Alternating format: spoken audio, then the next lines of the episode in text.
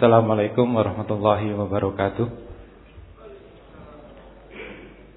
Alhamdulillahirrabbilalamin Puji syukur senantiasa kita turkan kepada Allah subhanahu wa ta'ala Yang masih memberikan kita kesempatan Malam hari ini untuk melanjutkan ngaji kita Ngaji filsafat bersama Pak Fahrudin Faiz. Salat dan salam nantiasa kita lantunkan kepada Nabi besar kita Muhammad sallallahu alaihi wasallam. Mudah-mudahan kita adalah bagian dari umatnya. Allahumma amin. Kami persilakan untuk teman-teman yang masih ada di luar untuk memasuki masjid. Sebelum kita mulai ngaji malam hari ini, informasi yang ingin kami sampaikan. Ya salah satu teman kita yang biasa membantu juga dalam kegiatan masjid yang tadi bapaknya meninggal dunia saudara bapaknya Mas'ud nah kami mohon keikhlasannya teman-teman untuk bersama-sama kita mengirim surat Fatihah. Mudah-mudahan almarhum diterima oleh Allah Subhanahu wa taala dan keluarga tabah menghadapi. Ya kami mohonkan keikhlasan teman-teman untuk membaca surat Al-Fatihah ditujukan kepada Bapak. Bapaknya Mas'ud. Mudah-mudahan amal ibadah beliau diterima oleh Allah Subhanahu wa taala.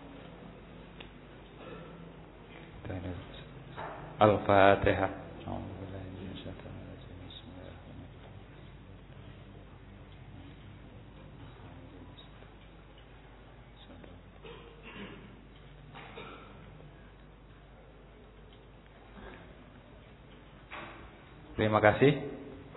Mungkin nanti setelah ngaji kalau teman-teman ingin takziah bareng bersama kita boleh ikut tempatnya di samping Wahid Hasim, Pondok Wahid Hasim. Mari kita mulai ngaji malam hari ini dengan sama-sama membaca suratul Fatihah. Al-Fatihah. A'udzubillahi.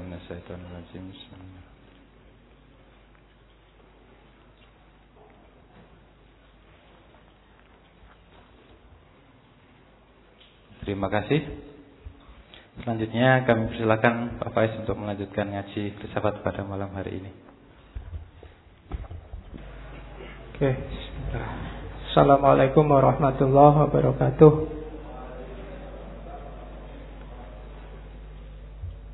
Bismillahirrahmanirrahim.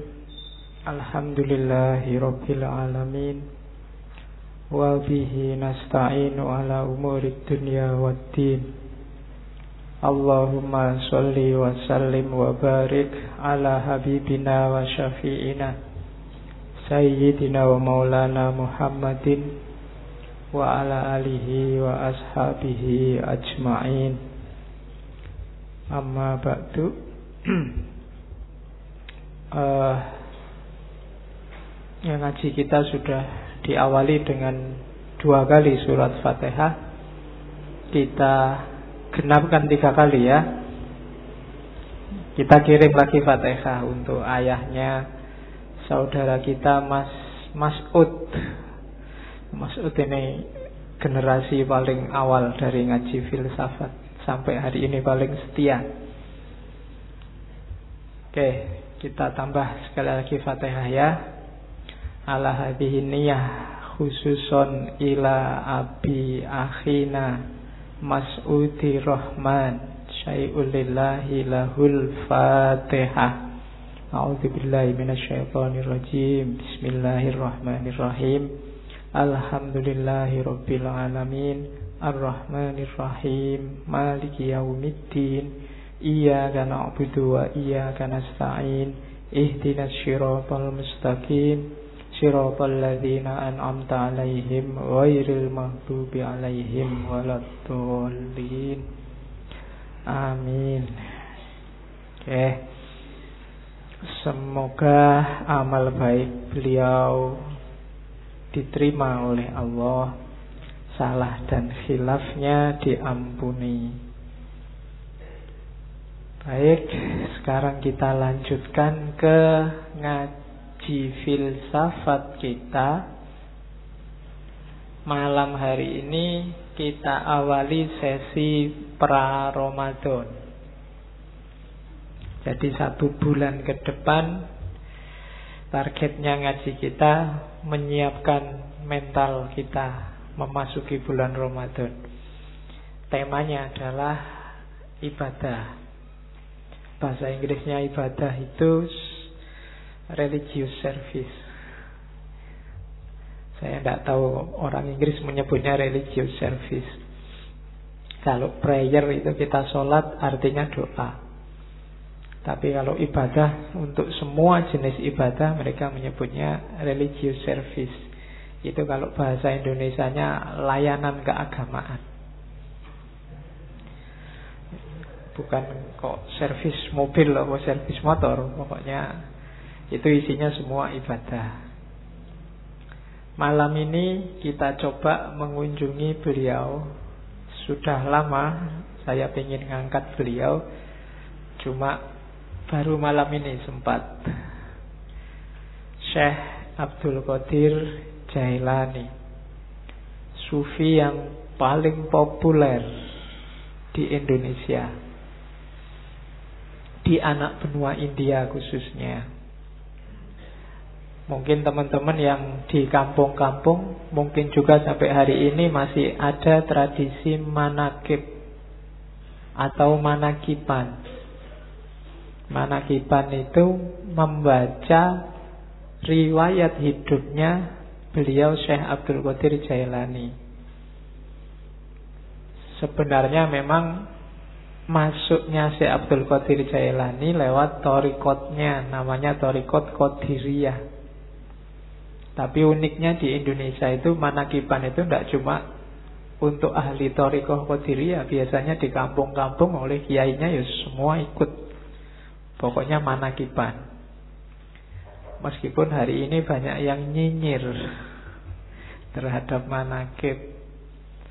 Ada yang bilang bid'ah lah, ada yang bilang banyak hurufatnya lah, macam-macam. Biarlah yang nyinyir dengan kenyinyirannya. Kalau dibantah ya mudah gegeran.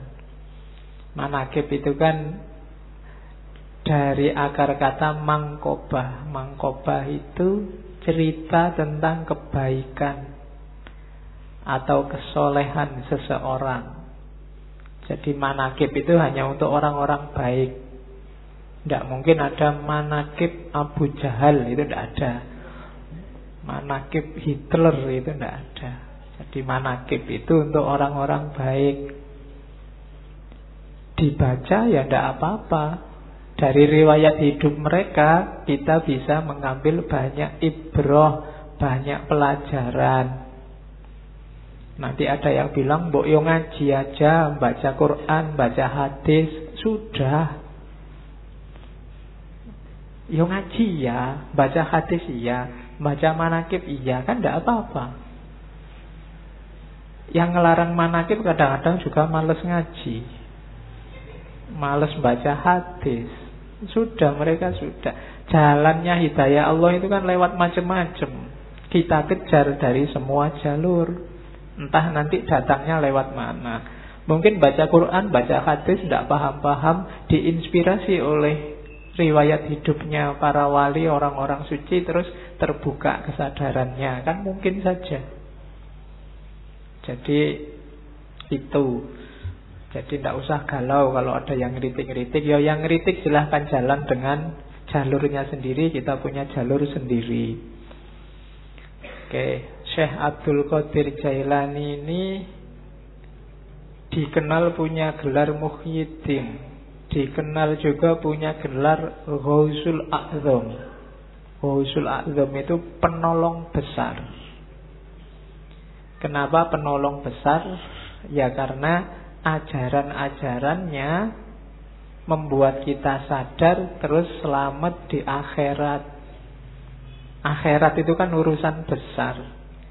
Kalau pertolongan urusan dunia aja kita sangat terima kasih, apalagi urusan akhirat. Makanya beliau digelari Wausul Azam dan Waus ini kan jenis wali ranking 2 kelihatannya di bawah kutub. Jadi beliau wali besar. Nanti ada cerita seorang sufi hampir dua abad sebelum Syekh Abdul Qadir Jailani yang sudah meramalkan bahwa besok ada wali namanya Abdul Qadir yang lebih besar dari hampir semua wali. Wali ini namanya Junaid. Jadi Syekh Junaid ini satu ketika waktu pengajian kayak gini tiba-tiba ekstase terus teriak-teriak. Kakinya ada di pundakku. Kakinya ada di pundakku. Murid-muridnya heran ini guruku ini piye to ngaji kok tiba-tiba ngomong kakinya di pundakku. Ternyata setelah ditanya, apa tuh guru maksudnya? Oh enggak, tadi aku dapat penglihatan bahwa besok akan ada wali besar namanya Abdul Qadir. Dan kakinya ada di atas pundak semua wali. Nah, itu ceritanya Junaid. Dan beliau Syekh Abdul Qadir Jailani ini masih apa ya kalau di Indonesia disebut Habib mungkin ya. Karena ayahnya keturunan Hasan, ibunya keturunan Husain. Jadi dua jalur. Dia termasuk Hasaniyin dan Husainiyin. Oh itu wis berarti masuk Ahlubait. Ini Habibnya Habib berarti double. Iya, cuma tidak pakai gelar Habib ya, nggak pakai Habib Abdul Qadir, enggak. Dia pakai orang menyebutnya Syekh. Syekh ini gelar universal. Di Arab semua orang tua juga akan dipanggil Syekh. Jadi tidak pamer ke Habibannya, tapi aslinya sudah Habib. Sejak kecil dia dikenal sudah anak soleh. Tidak ada fase nakalnya. Jadi sudah baik sejak kecil. Kan ada cerita sangat terkenal waktu dia masih sangat muda, umur belasan tahun, ingin nyari ilmu ke Baghdad. Ibunya yang janda saat itu susah melepas anak ini masih sangat kecil, akhirnya terpaksa didetipkan kafilah, dikasih sangu uang 80 keping uang ditaruh, dijahit di bajunya. Pesannya ibunya, sudahlah kamu berangkatlah cari ilmu, syaratnya satu, jangan bohong. Pada siapa pun, tentang apa pun. Dan di tengah jalan ternyata dirampok kafilah ini. Semua barang-barangnya diambil. Tidak ada yang nganggep si Abdul Qadir ini sampai kemudian ada perampok yang tanya, "Kamu punya harta apa?" Masih kecil. Abdul Qadir bilang, "Saya tidak bawa apa-apa, cuma tadi dititipin ibu di bawah baju ini dijahit." Jadi perampoknya heran, "Kok kamu diem aja kita juga tidak percaya kalau kamu punya barang, kok malah kamu cerita?" Katanya Syekh Abdul Qadir Jailani muda, "Loh, ibu saya pesannya nggak boleh bohong." Dan gara-gara ini kabarnya terus perampokannya nggak jadi, perampoknya tobat. Iya. Jadi itu yang saya sebut jalur hidayah itu dari mana saja maka orang yo nyari hidayah dari macam-macam. Jangan disalah-salahkan. Kalau amal itu amal kebaikan. Lu kan amal kebaikan yang lain banyak lah iya jalurnya banyak. Ya yang yang lain juga dilakukan macam-macam. Nanti dari salah satunya mungkin akan datang hidayahnya Allah. Nanti Syekh Abdul Qadir ini ada cerita waktu di Baghdad pingin daftar ke universitasnya Ghazali, Madrasah Nizamiyah. Tapi nggak diterima. Ya mungkin ya kayak kalian mungkin Ngelamar di kampus mana, UGM apa mana terus ditolak. Tidak apa-apa, tidak usah galau. Si Abdul Qadir Jailani juga nggak diterima kok awalnya. Dari situ terus dia nyari guru-guru yang lain. Banyak gurunya, orang-orang suci, orang-orang terkenal termasuk yang paling dekat ada Syekh namanya Syekh Hamad. Syekh Hamad ini penjual sirup di pasar. Tapi termasuk seorang wali besar. Dan nanti dari banyak wali inilah dari banyak ulama Syekh Abdul Qadir Jailani belajar. Awalnya sebenarnya dikenal juga sebagai ahli fikih fukoha. Tapi kemudian mengembangkan ilmunya dan masuk ke dunia tasawuf. Sampai kemudian dikenal sebagai guru besar.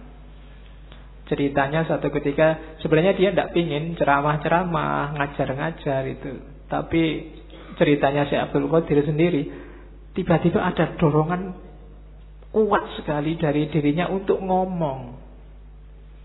Akhirnya apa ya kalau hari ini kultum lah dia dengan audien paling ya orang orang sekitarnya termasuk yang ada di masjid. Begitu dia ngomong ceramah, banyak orang yang terpengaruh. Besoknya masjidnya penuh. Besoknya lagi luber sampai halaman. Besoknya lagi sampai sealun-alun kota. Besoknya lagi orang satu kota sampai ceritanya si Abdul Qadir kalau ceramah biar kelihatan naik ke menaranya masjid. Jadi ya karena audiennya orang babat, orang soleh-soleh. Kalau di Indonesia ya susah. Kamu ceramah sampai capek ya yang datang ya paling berapa. Zaman itu. Dan beliau dikenal kemudian sebagai wali besar dengan segala cerita kalau di kitab-kitab manakib itu kan banyak cerita-cerita karomahnya itu yang sering dikritik oleh orang yang tidak suka manakib di situ banyak cerita yang tidak masuk akal ya jawabannya gampang lah namanya aja karomah definisinya yang khawarikul adat mesti ya pasti tidak masuk akal kalau masuk akal namanya bukan karomah. Kalau ndak aneh ya namanya bukan karomah. Itu kan sebagai bukti antara lain untuk menguatkan kewaliannya. Sama kayak Nabi dengan mukjizat. Mukjizat ya pasti nggak masuk akal. Untuk Nabi namanya mukjizat, untuk wali namanya karomah. Jadi kalau ada orang mengkritik di situ banyak peristiwa yang tidak masuk akal. Lah iya makanya namanya karoma. Kalau masuk akal namanya peristiwa biasa. Jadi itu tentang manakib. Kapan-kapan kita ngomong cara menyikapi kisah-kisah luar biasa. Kalau dalam tradisi antropologi namanya mitos.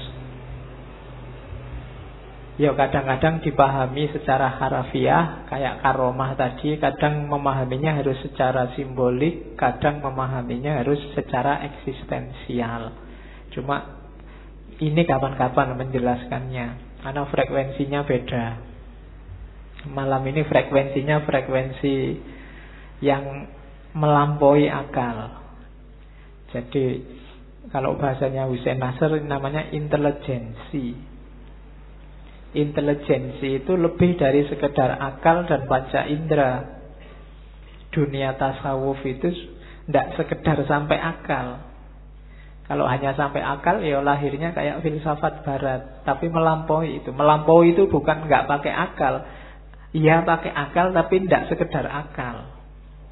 Alatnya tidak cuma akal. Intuisi juga main. Insting juga main. Naluri juga main teks juga main, nas juga main. Jadi lebih kompleks. Itu yang terjadi di dunia tasawuf. Kalau dunia fikih fokusnya hanya teks. Kalau dunia filsafat fokusnya kebanyakan akal. Tapi di tasawuf semua dipakai. Itu yang bikin tasawuf agak rumit kalau dikaji.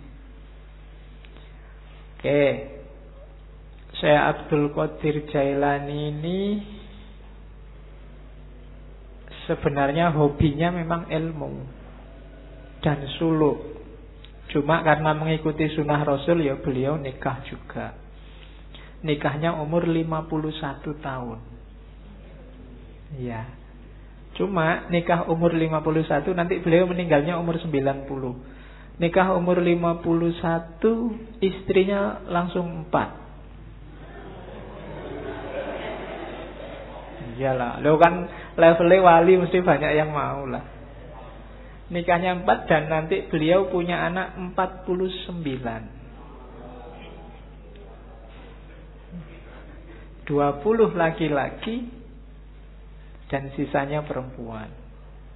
Ya tinggal kamu itu rata-rata berapa satu istri. Oke, berarti kan produktif kan? Ilmunya produktif, tasawufnya produktif. Ya. Dan hampir semua putra-putrinya jadi orang-orang besar di dunia tasawuf. Beberapa kemarin keturunan ke-19 atau 17 itu diundang ke Indonesia. Yang saya ingat belakangan di waktu harlahnya muslimat itu keturunan Syekh Abdul Qadir Jailani keberapa terus beberapa tahun sebelumnya juga ada. Banyak yang memang jadi orang besar. Makanya kiai-kiai kalau di Jawa itu banyak yang istrinya lebih dari satu. Logikanya apa? Orang-orang ini kan dianggap orang-orang berkualitas. Nah orang-orang berkualitas ini diharapkan melahirkan generasi yang berkualitas juga. Maka jangan sampai anaknya cuma sedikit, eman-eman. Bahasanya orang Jawa kan yang bisa melahirkan macan kan hanya macan. Nah, orang-orang ini logikanya kayak macan. Jadi biar lahir banyak macan, anaknya harus banyak. Cuma untuk anaknya banyak kan ya Istri satu mungkin agak berat, istrinya harus banyak juga. Nah, pakai alasan ini ya. Oke. Jadi kalau ada yang mau nikah lagi, saya ini tergolong macan loh. Iya, macan ompong. Oke.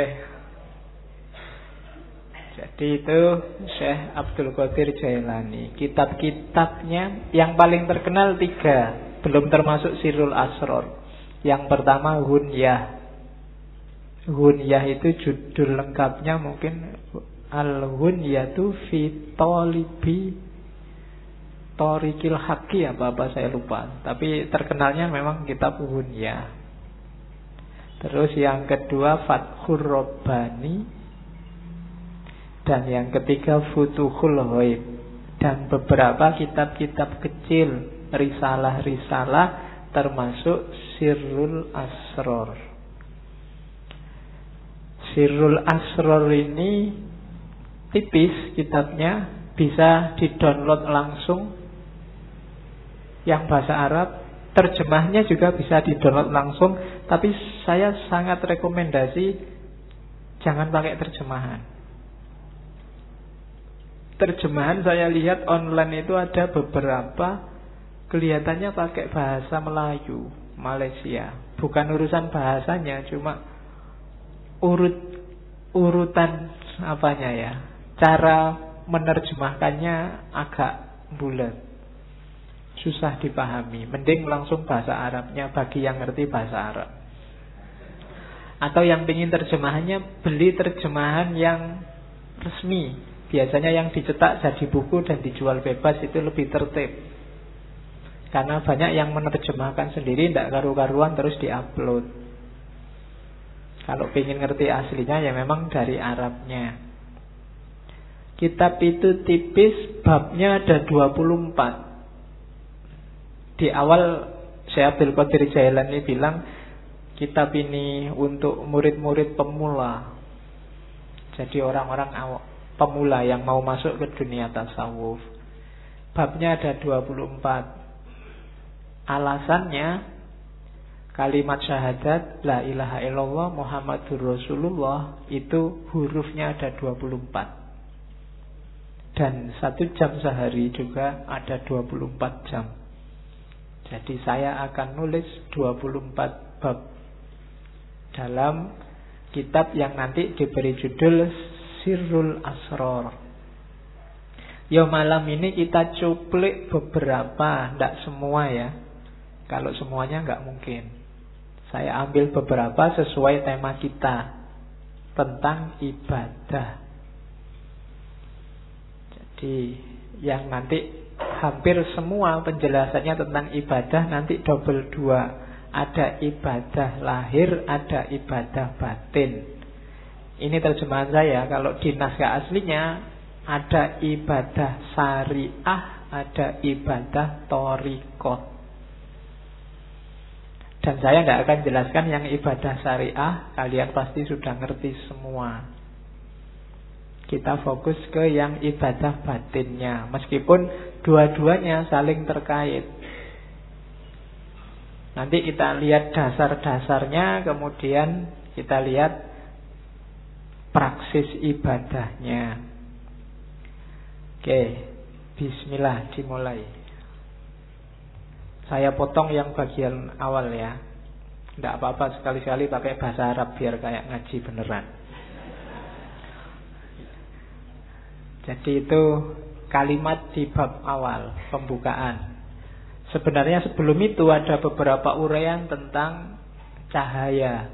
Bahwa segalanya memang awalnya adalah cahaya. Nanti ada penjelasan tentang Nur Muhammad, kedudukan ilmu dan lain sebagainya. Cuma saya loncati biar tidak terlalu panjang dan kelihatannya di beberapa bagian perlu penjelasan khusus. Kalau sambil lalu agak susah, maka saya potong di level jamaah ngaji kita. Ya kan levelnya masih pemula semua. Jadi kita ambil yang bagian-bagian awal dulu untuk pemula. Itu kalimat awal fal ilmul munazzalu alaina ilmani ilmu yang diturunkan oleh Allah pada kita itu ada dua jenis ilmu, dua jenis pengetahuan. Zohirun wa batinun. Ada ilmu lahir, ada ilmu batin. Yakni asyariah wal ma'rifah. Yang lahir namanya syariat, yang batin namanya makrifat. Fa'amrun bisyariati ala zohir. Fa'amaro bisyariati ala zohirina wabil ma'rifati ala batinina. Maka Allah memerintahkan untuk melaksanakan syariat terhadap lahiriah kita, jasmaniah kita, wabil ma'rifah ala batinina dan memerintahkan untuk makrifat pada batin kita. Lian taja min ijtima'ihima ilmul hakikoh supaya lahir dari persatuan syariat dan makrifat yaitu ilmu hakikoh, pengetahuan tentang hakikat. Jadi ilmu itu dua, syariat dan makrifat, ilmu lahir dan ilmu batin. Yang syariah diperintahkan untuk lahir, yang makrifat diperintahkan untuk batin. Dua-duanya harus jalan. Jadi kalau ada orang bilang tasawuf itu anti syariat Berarti belum banyak membaca buku-buku tasawuf. Hampir semua sufi bilang makom itu level dan suluk itu dimulai dari syariat. Cuma jangan berhenti di syariat. Syariat cuma lahirnya Butuh batinnya. Beliau menyebutnya makrifat.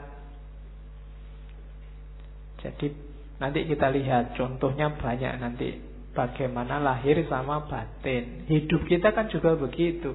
Lahirnya ini ngaji. Cuma kalau batinnya nggak beres, ngajimu nggak ada nilainya. Ngaji cuma pingin nonton santri yang putri-putri misalnya. Itu kan nggak nggak dapat apa-apa. Ah, mumpung kelihatannya sekarang banyak putrinya berangkat ah. ah. Duh beda kan, hasilnya beda. Kalau batinnya nggak beres, lahirnya juga nggak bernilai.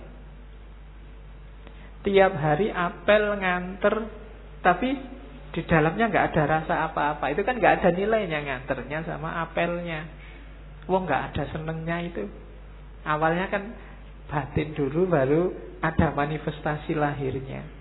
Apa pun itu, kuliah, apalagi kerja, apalagi bahkan makan. Ini kan aspek-aspek lahiriah, batinnya harus beres. Kuliahmu itu cari ilmu apa cari ijazah apa cari gelar? Makan itu biar kenyang apa biar hidup apa biar besar apa biar itu kan batinnya. Segalanya pasti ada lahirnya, ada batinnya. Dua-duanya harus beres. Batin juga juga enggak ada apa-apanya.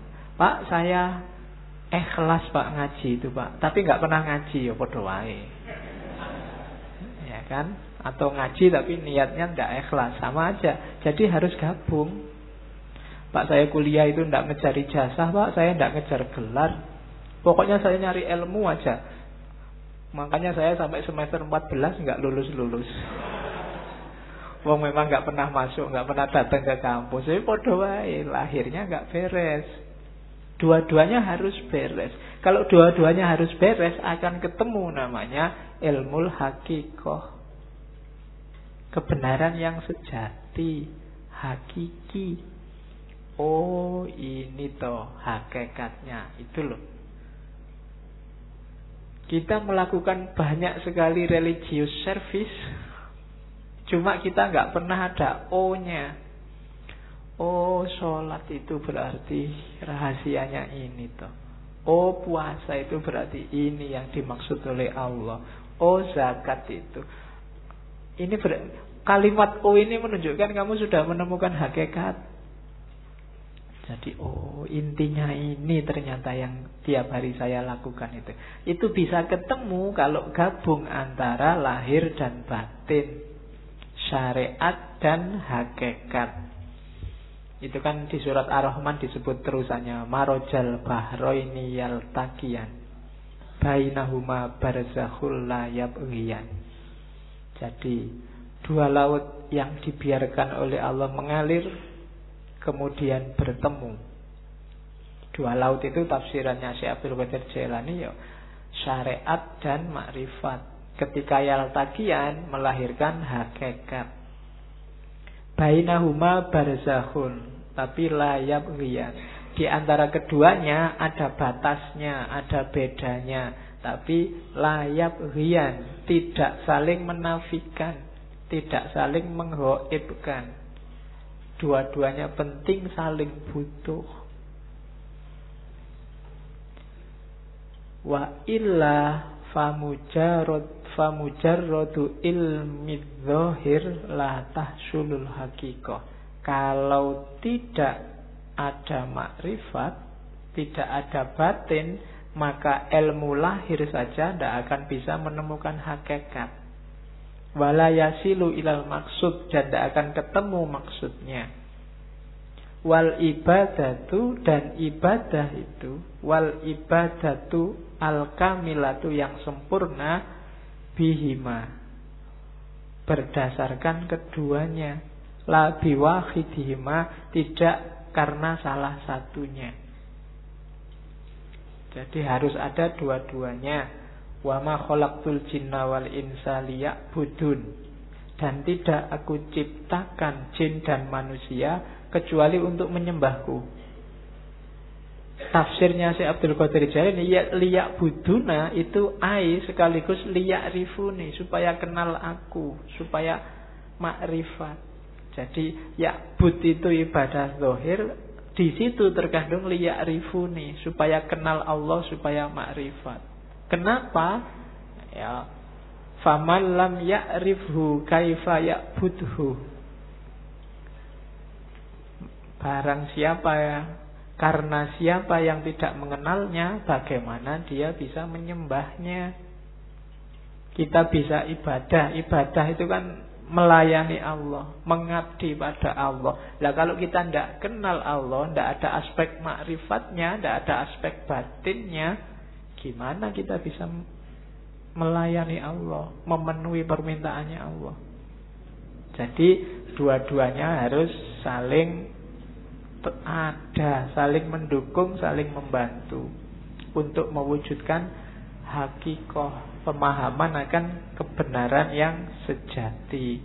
Itu dasarnya. Makanya malam ini saya kasih judul ibadah lahir dan ibadah batin. Ini lo rankingnya katanya Syekh Abdul Qadir Jailani.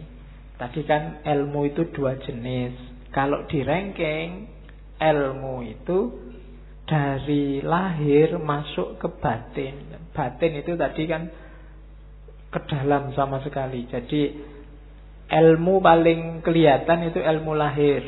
Isinya perintah, larangan, hukum, halal, haram, sunnah, mubah, dan lain sebagainya. Itu ilmu lahir.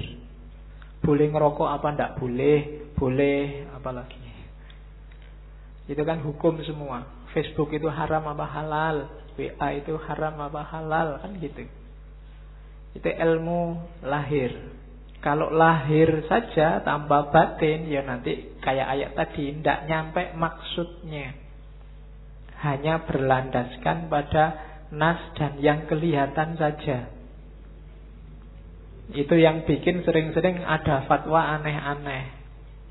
Karena yang dilihat lahir saja. Saya lupa dulu di Mesir ada fatwa untuk menghindari zina, zina mata, zina macam-macam.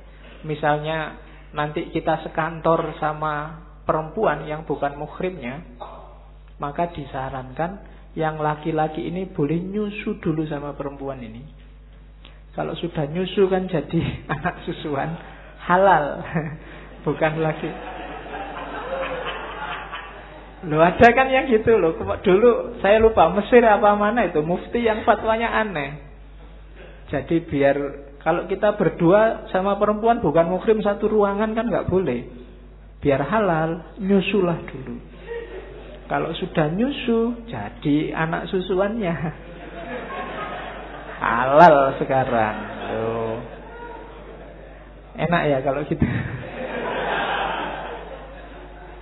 Oke. Tapi nggak usah minta nyusu ya di masjid. Oke. Lo itu Loh kalau mempertimbangkan lahir cuma itu bisa memainkan dalil. Untuk tidak begitu ya masuklah ke level yang lebih dalam ilmu batin. Ilmu batin level paling bawah apa level paling dangkal itu batinnya syariat namanya toriko. Di dalam toriko ada yang lebih dalam namanya makrifat. Di dalam makrifat ada yang lebih dalam yaitu hakikat. Itu yang katanya Syekh Abdul Qadir Jalani batinul bawatin. Batinnya batin. Jadi lapisan paling luar syariat. Lapisan di dalamnya toriko. Di dalam toriko ada makrifat. Di dalam makrifat ada hakikat. Jadi syariat itu perintah lahiriahnya Perintah lahiriah ini pasti ada maksud dan tujuannya. Ke sanalah kita menuju maksud dan tujuannya. Itulah namanya torekot. Kalau kita menuju ke sana, kita akan menemukan pemahaman. Oh rahasianya ini toh. Itulah makrifat. Kalau sudah gabung semua syariat, torekot, makrifat, kita akan sampai pada makom namanya hakikat. Menemukan kebenaran yang hakiki dan sejati. Beberapa sufi menganggap makrifat sama hakikat ini satu level. Orang yang sudah ngerti hakikat pasti dia makrifat. Orang yang makrifat pasti kenal hakikat. Jadi yang jelas ada syarak syariat jalani itu.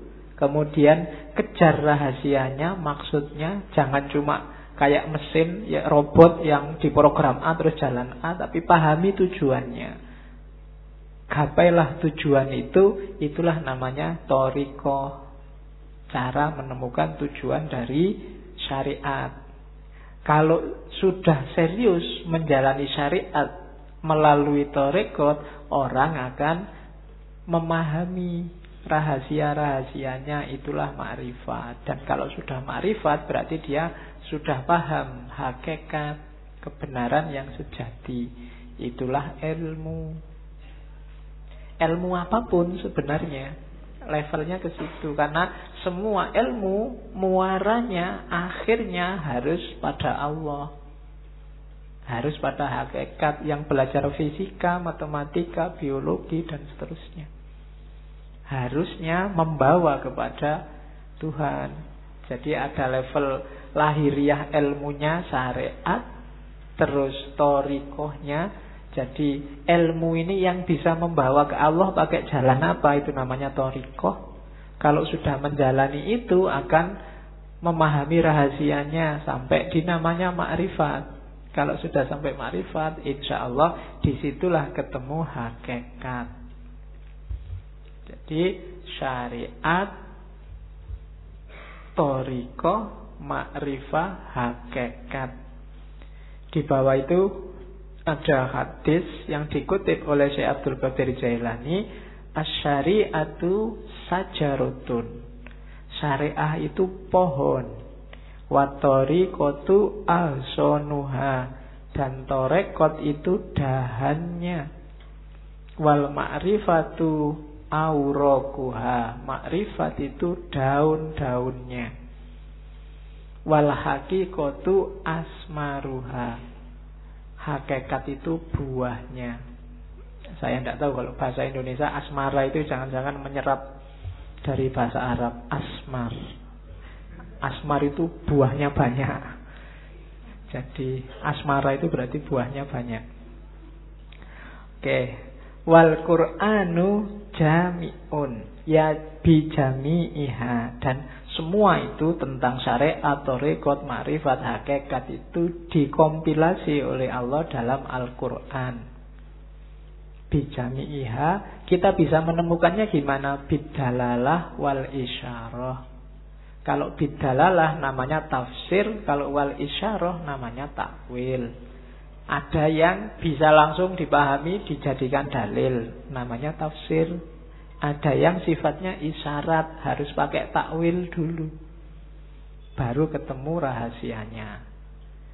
Jadi ada ilmu lahir, ada ilmu batin, kemudian ada level dan rankingnya ilmu. Diawali syariat, terus torikot, terus makrifat, terus hakikat. Oke. Sekarang kita lihat permis-permisnya. Berarti apa? Berarti ibadah itu dari syariat menuju hakikat. Berarti tugas kita di dunia itu yang pertama belajar tentang syariat, kemudian menjalani syariat, kemudian belajar tentang hakikat dan memahami hakikat kemudian menjalankan hakikat lewat torikoh tadi. Jadi dari syariat menuju hakikat. Jangan khawatir kalau ada yang ngomong sufi, tidak sholat, sufi, tidak puasa, itu hoax kalau hari ini. Ya, itu hoax. Oke, itu saya potong beberapa kalimat yang bagus. Perbuatan yang baik mestilah dilakukan dengan cara yang benar. Kalimat ini bisa dipakai karena sekarang banyak orang yang melakukan perbuatan baik dengan cara yang tidak baik. Mengingatkan tapi menyakiti. Nah, itu melakukan perbuatan baik. Mengingatkan kan baik, tapi dengan cara yang tidak baik. Ngasih sedekah tapi pakai caci maki. Nah, itu juga perbuatan baik ngasih sedekah jalannya bukan caci maki ngasih tahu tapi bentak-bentak nah, banyak kita sering melakukan perbuatan baik tapi jalannya tidak baik ada juga yang kedua, berhati-hatilah dalam beramal agar amalan itu bukan untuk dipertontonkan atau diperdengarkan pada orang lain. Semua dilakukan karena Allah hanya nyari ridhonya. Banyak sekarang orang yang pamer. Dan Alhamdulillah media masa hari ini, medsos hari ini tuh mendukung kita untuk pamer. Ya kan? Ngapain dikit aja diposting, difoto. Baru traktir temen nih difoto jazz. Terus semua ngasih jempol. Ya ndak tahu sih mungkin mamerkan itu ya motifnya juga mungkin bukan pamer, tapi ya wujudnya pamer itu untuk dipertontonkan atau diperdengarkan. Diperdengarkan itu ya kadang sok-sok kita kan cerita. Kok kemarin nggak masuk? Wah, mohon maaf ya Pak. Saya itu banyak acara Pak. Hari kemarin itu saya diundang ke sana. Kemarin ya itu memperdengarkan. Mempertontonkan atau memperdengarkan bahwa kamu orang baik. Bahwa kamu orang hebat. Bahwa kamu melakukan hal-hal yang terpuji dan seterusnya. Hati-hati katanya Syekh Abdul Qadir Jailani. Nilai amalmu bisa rusak jadi hati-hatilah. Ya memang kita wajib melakukan kebaikan, cuma jangan sampai sudah capek-capek berbuat baik, tidak ada nilainya. Karena ujungnya hanya pamer. Ujungnya hanya ingin dilihat atau didengarkan orang lain. Yo, hati-hati. Tidak akan ketemu hakikat. Syariatnya benar nolong orang, tapi yo karena dipamer-pamerkan mungkin hasilnya ya cuma dipuji orang. Hakikat amalnya hilang. Jadi berbuat baik itu dari syariat menuju hakikat, kemudian pakai torikot yang baik dan motifnya harus ikhlas. Ikhlas itu hendak mempertimbangkan efeknya. Apakah dipuji orang, apakah dicaci orang Kalau memang baik dijalani aja Nah itu rumusnya yang pertama Untuk ibadah Rumus kedua Untuk amalan kita bernilai Kita harus mau namanya tafakur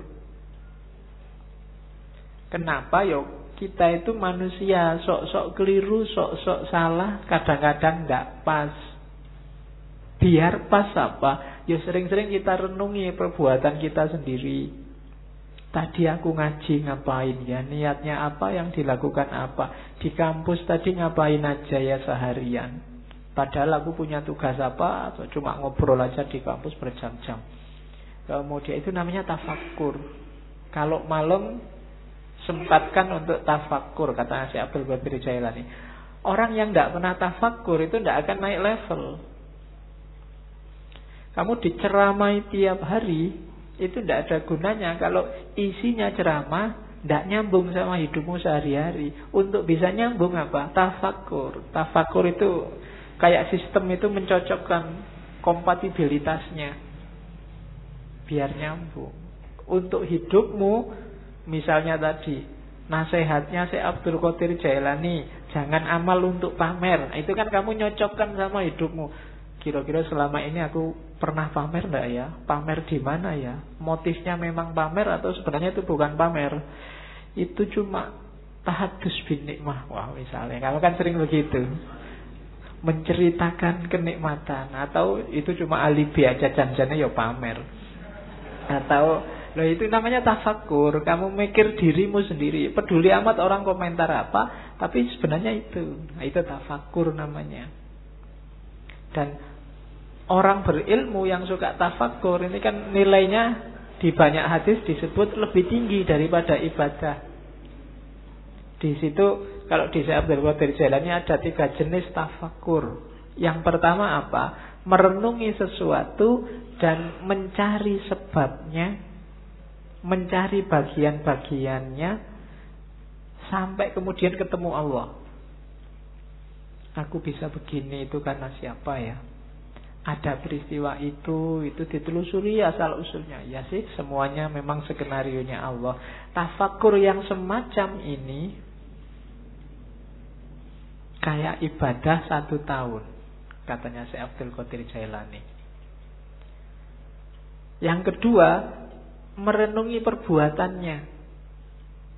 Terus mencari akarnya dayaku dari mana, apa saja yang aku lakukan, cocok apa enggak sama kehendaknya Allah dan seterusnya. Nah, merenung semacam ini nilainya lebih dari 70 tahun ibadah. Padahal umur kita berapa tahun? Paling 70 tahun pas itu kayak seumur hidup ibadah terus. Yang ketiga, merenungi hikmah kebijaksanaan ilahi dalam segala hal bahwa apa pun yang ditetapkan oleh Allah di situ ada ilmu, ada pelajaran, ada kebaikan. Jadi renungi segala peristiwa dan temukan hikmahnya. Ini bernilai lebih dari seribu tahun ibadah.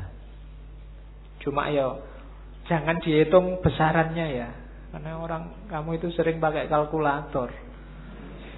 Iya, wah sudah 70 tahun ibadah toh Pak Santai Pak, berarti aku bisa ngapain aja sekarang Kan aku sudah tafakur kan, mesti gitu Itu sebenarnya, itu simbolik isyarat dari Syekh Abdul Qadir Jailani Bahwa itu loh, pa, besarnya pahala orang tafakur Ada yang biasa, ada yang super, ada yang istimewa kayak martabak itu. Jadi ada yang level biasa pahalanya 70, ada yang pahalanya satu tahun, ada yang pahalanya 100 dan 1000 malah itu 1000 tahun loh. Itu tafakur, maksudnya keutamaannya. Jangan dihitung matematikanya. Itu nanti jangan-jangan kamu korupsi, Pak. Saya korupsi satu juta yang satu juta ini tak sodakohkan seratus ribu kan nanti dapat pahala tujuh puluh ribu lipat tujuh puluh ribu kali seratus ribu nah, hasilnya kan lumayan tujuh puluh juta ah dosanya sama pahalanya kan nanti menang pahalanya pak berarti impas kita pak kan kan ya, itu namanya matematika itu yang bikin kadang-kadang para koruptor itu habis korupsi terus umroh ya kan? Sebelum korupsi umroh, setelah korupsi umroh. Kenapa? Karena perbuatan di antara dua umroh ini diampuni 100%. Nah, ya itu kamu sedang main matematika sama Gusti Allah. Emang Gusti Allah deso, tidak ngerti kalau bawa abusi. Jadi itu tafakur dasarnya. Jadi ibadah, ya kamu jangan Pak saya sudah bisa sholat kok Pak Enggak harus tafakur lagi Sholatku sudah benar apa enggak Kualitas sholatku zaman aliyah sama Sekarang kira-kira semakin naik Apa semakin drastis turunnya Nah itu kan tafakur yang bisa Ya ya dulu saya sholat itu lama loh Sekarang kok bisa cepet ya Oh itu tafakur yang bisa Kamu mikir Ini gara-gara aku semakin pinter Apa gara-gara cepet itu waktuku mepet, sibuk terus apa gara-gara itu tafakur. Kadang-kadang kan memang semakin pinter orang sholatnya semakin cepat. Ilmunya banyak masalahnya. Dia ngerti selah-selahnya mana yang cuma sunnah, mana yang mubah, mana yang wajib. Karena sholat itu kalau diambil wajib-wajibnya saja paling takbiratul ikhram, fatihah, ruku, bahkan bacaannya aja kan sunnah. Yang penting ruku, terus sujud, cepat. Jadi nggak sampai dua menit empat rakaat selesai. Wong apalagi diambil wajib. Apalagi Fatihahmu kan sering agak di skip di skip gitu kan. Tambah cepet ini. Ya kayak kamu nyetel video itu di fast forward ada yang level 2, level 3 tambah cepet tambah cepet gitu. Oke. Ah untuk memperbaiki yang gini-gini ini kita butuh tafakur. Orang yang tidak mau menafakuri dirinya, kualitas hidupnya tidak akan naik. Yo gitu-gitu aja terus. Maka tafakur penting. Jadi rumus kedua sebelum ibadah Kita harus menetapi tafakur. Yang ketiga, fokusnya. Fokusnya ibadah apa? Cinta ilahiyah. Cuma sebanyak apa pun ibadah, kalau nggak sampai di terminal yang namanya cinta ilahi itu biasanya cuma dapat capeknya. Untuk cinta ilahi apa? Rumusnya katanya, ya pelan-pelan katanya si Abdul Qadir Jailani. Ya ndak ndak ujuk-ujuk kamu terus jadi wali terus dapat karomah gitu ndak iso. Jadi pelan-pelan. Yang pertama apa? Diperangi dulu nafsu hewaninya.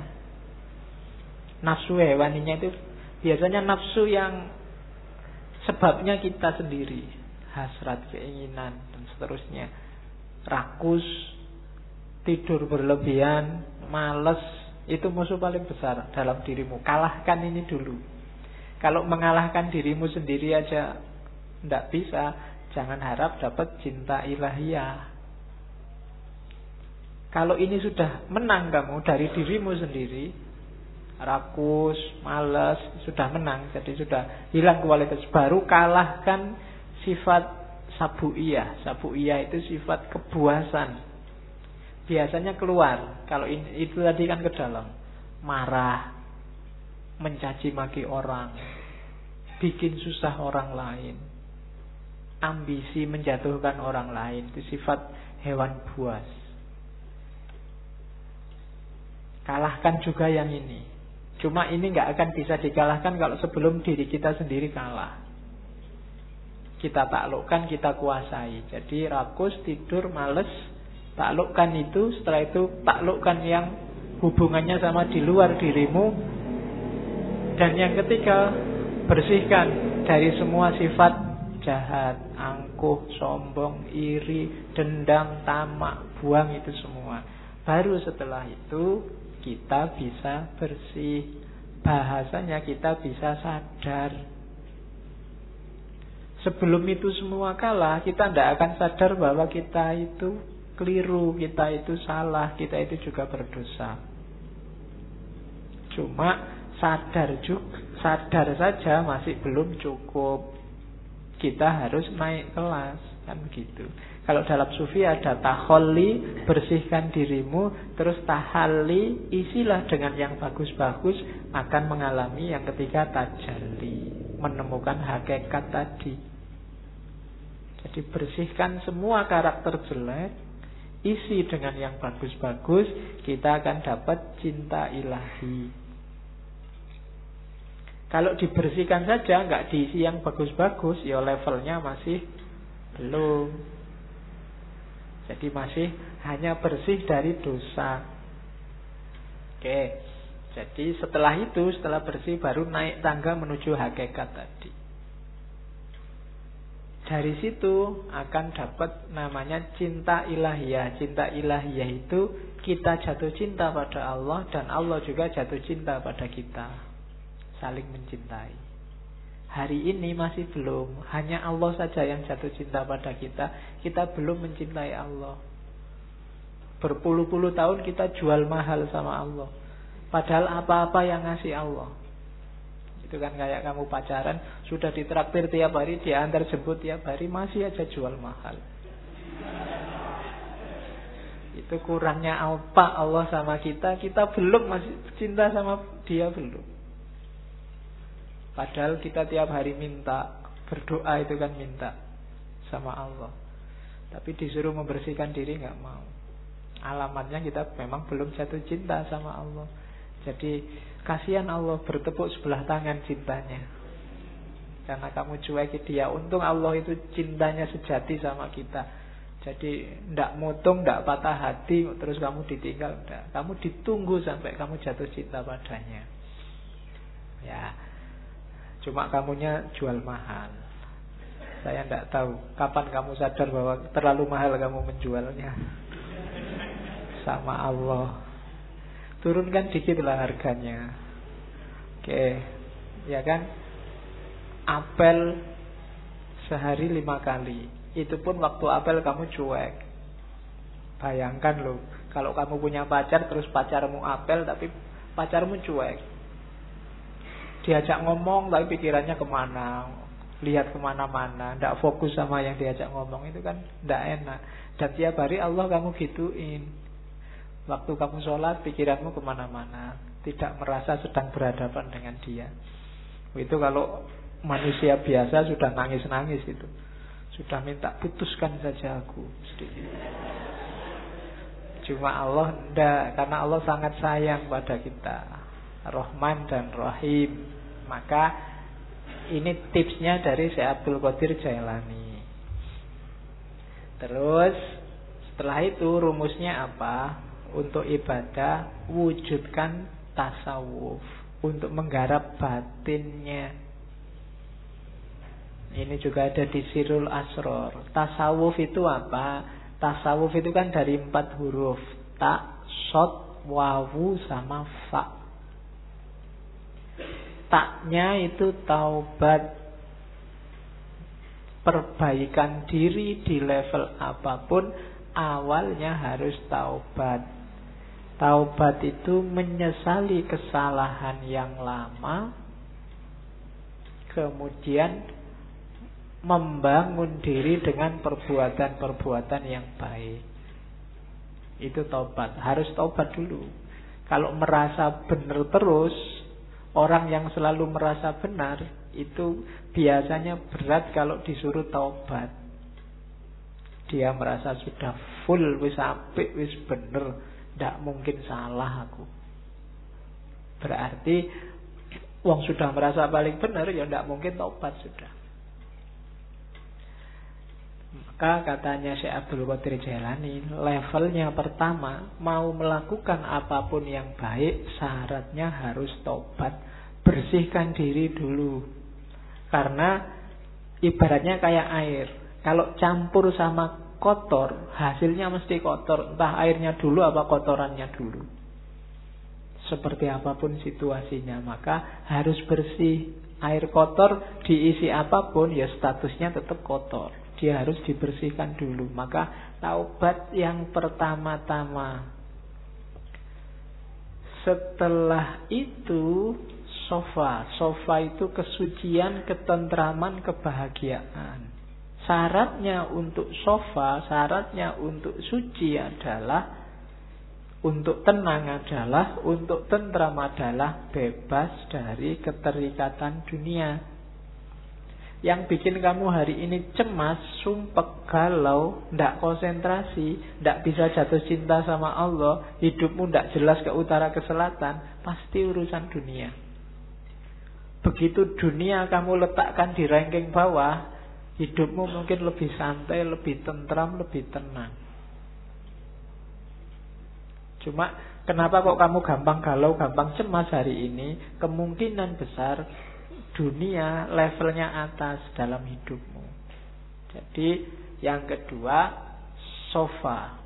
Yang ketiga kalau sudah taubat dan suci sudah nggak terikat lagi oleh dunia, masuklah ke huruf wawu, walayah, kewalian. Walayah itu berarti orang yang 100% hidupnya berhubungan dengan Allah, mencintai dan dicintai Allah.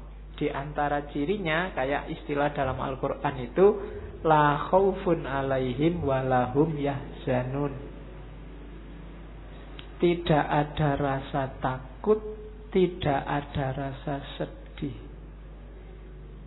Siapa pun yang ngaku wali kok masih sering takut, takut miskin, takut kalah, takut jatuh, takut macam-macam, berarti dia bukan wali.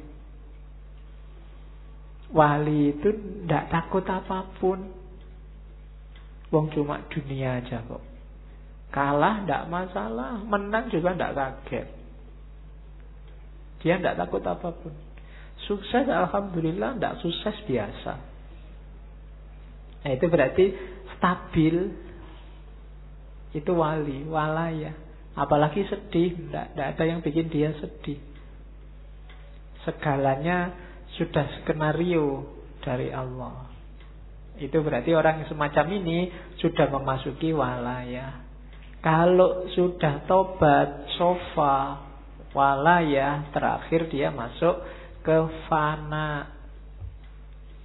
Fana itu kalau tadi kan dunia nggak dianggap penting. Ketika masuk fana, bahkan dirinya sendiri juga tidak penting. Yang penting hanya Allah. Kalau ngomong itu representasi dari keinginan Allah. Kalau melakukan sesuatu itu bukan keinginannya, bukan keinginanku, tapi keinginan Allah. Meninggalkan sesuatu bukan mauku, tapi maunya Allah. Itu berarti orang sudah fana. Egonya sudah dibakar habis. Hanya Allah yang jadi fokusnya. Jadi siapa pun yang cita-citanya jadi sufi paling tidak ikuti huruf-huruf tasawuf. Tak, sod, wawu, dan fa. Taubat, sofa, suci, kemudian walayah, wilayah, masuklah dalam perlindungan Allah, wilayah, dan fana. Nah itu ibadah harus membawa ke sini. Ibadah itu diawali dari tobat, dalam pelaksanaannya harus tenang, tentram, sofa, suci, tanpa motif apa pun lillahi ta'ala, nggak ada dunia yang ikut. Kemudian yang ketiga, wilayah pasrah 100% pada Allah baru mencapai fana. Itu batinnya ibadah harus ada ini. Jadi setelah tadi menuju cinta ilahi, selanjutnya mewujudkan tasawuf. Kemudian ibadah juga penting untuk menemukan cahaya. Tadi saya bilang di awal-awal banyak dibahas tentang cahaya Nur Muhammad, hakikat Muhammadiyah.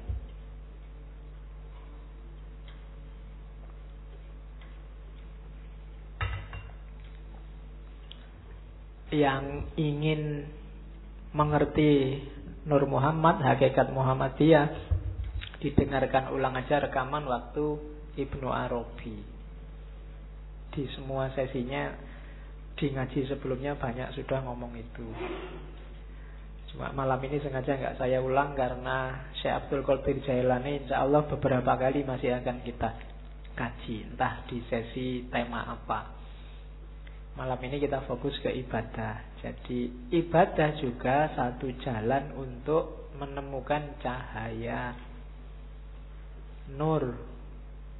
Ya cahaya primordial, cahaya sejati kan yang Nur Muhammad sama hakikat Muhammadiyah. Ya meskipun NU nggak usah nyari hakikat Nahdlatul Ulama. Urusannya beda. Jadi Katanya Syekh Abdul Qadir Jailani Ibadahmu itu Membawa manfaat maksimum. Ibadahmu akan sejati Apabila Bisa memantulkan cahaya ilahi. Untuk bisa ke sana Hatinya jiwanya harus bersih. Sholatmu itu akan banyak manfaatnya kalau hatimu jernih, memantulkan mau dan maksudnya sholat yang sejati. Kenapa selama ini ibadah kita rasanya kok formalitas? Tidak ngefek sama sekali dengan kehidupan kita karena kita ada dalam kegelapan. Orang yang gelap itu kan tidak kelihatan apa-apa. Sejatinya yang dia lakukan dia tidak paham, hakikat yang dia pahami, yang dia jalani juga dia tidak ngerti. Kenapa begitu? Karena hatinya gelap akalnya mungkin masih jalan, masih cerdas, bisa ngeritik sana, ngeritik sini, bisa ngomongnya kelas tinggi tapi hidupnya sehari-hari tidak mencerminkan yang diomongkan. Tidak mencerminkan yang diceramahkan ke mana-mana. Kenapa begitu? Ya kalimatnya hanya berhenti di mulut. hidupnya sendiri bukan cerminan itu. Kenapa kok hidupnya tidak jadi cerminan? Karena hatinya gelap. Menangkapnya pakai akal dia canggih, tapi menangkap pakai hati tidak bisa. Kenapa? Hatinya gelap. Nah, maka di antara syaratnya ibadah biar maksimum manfaatnya singkaplah kegelapan hati. Bersihkan hatimu. Kalau katanya Ghazali, kotorannya hati itu kayak satu titik kotor di kaca. Kalau masih awal-awal, segera kamu bersihkan, mudah. Tapi kalau kamu biarkan lama, apalagi terus ditambah kotoran lagi, tambah kotoran lagi, lama-lama gelap dan membersihkannya susah. Akhirnya yang gelap pun kamu anggap terang. Karena kamu nggak pernah ngerti terang. Jadi yang jelek kelihatannya jadi bagus. Kenapa? Karena belum pernah lihat cahaya yang baik, cahaya kebaikan. Sehingga yang jelek inilah dianggap inilah yang bagus. Kenapa begitu? Karena batinnya sudah gelap. Ya semakin mengerakkan membersihkannya tambah susah. Apalagi sama orang pinter. Orang pinter itu barang salah dia bisa muter-muter jadi benar. Sudah jelas-jelas ada buktinya, kadang-kadang ada CCTV-nya, masih bisa bikin alasan biar benar. Itu jagonya akal. Menunjukkan canggihnya akal tapi sekaligus menunjukkan gelapnya hati. Hati itu tidak bisa dibohongi. Hati itu kalau salah dia akan bilang salah, kecuali dia sedang gelap.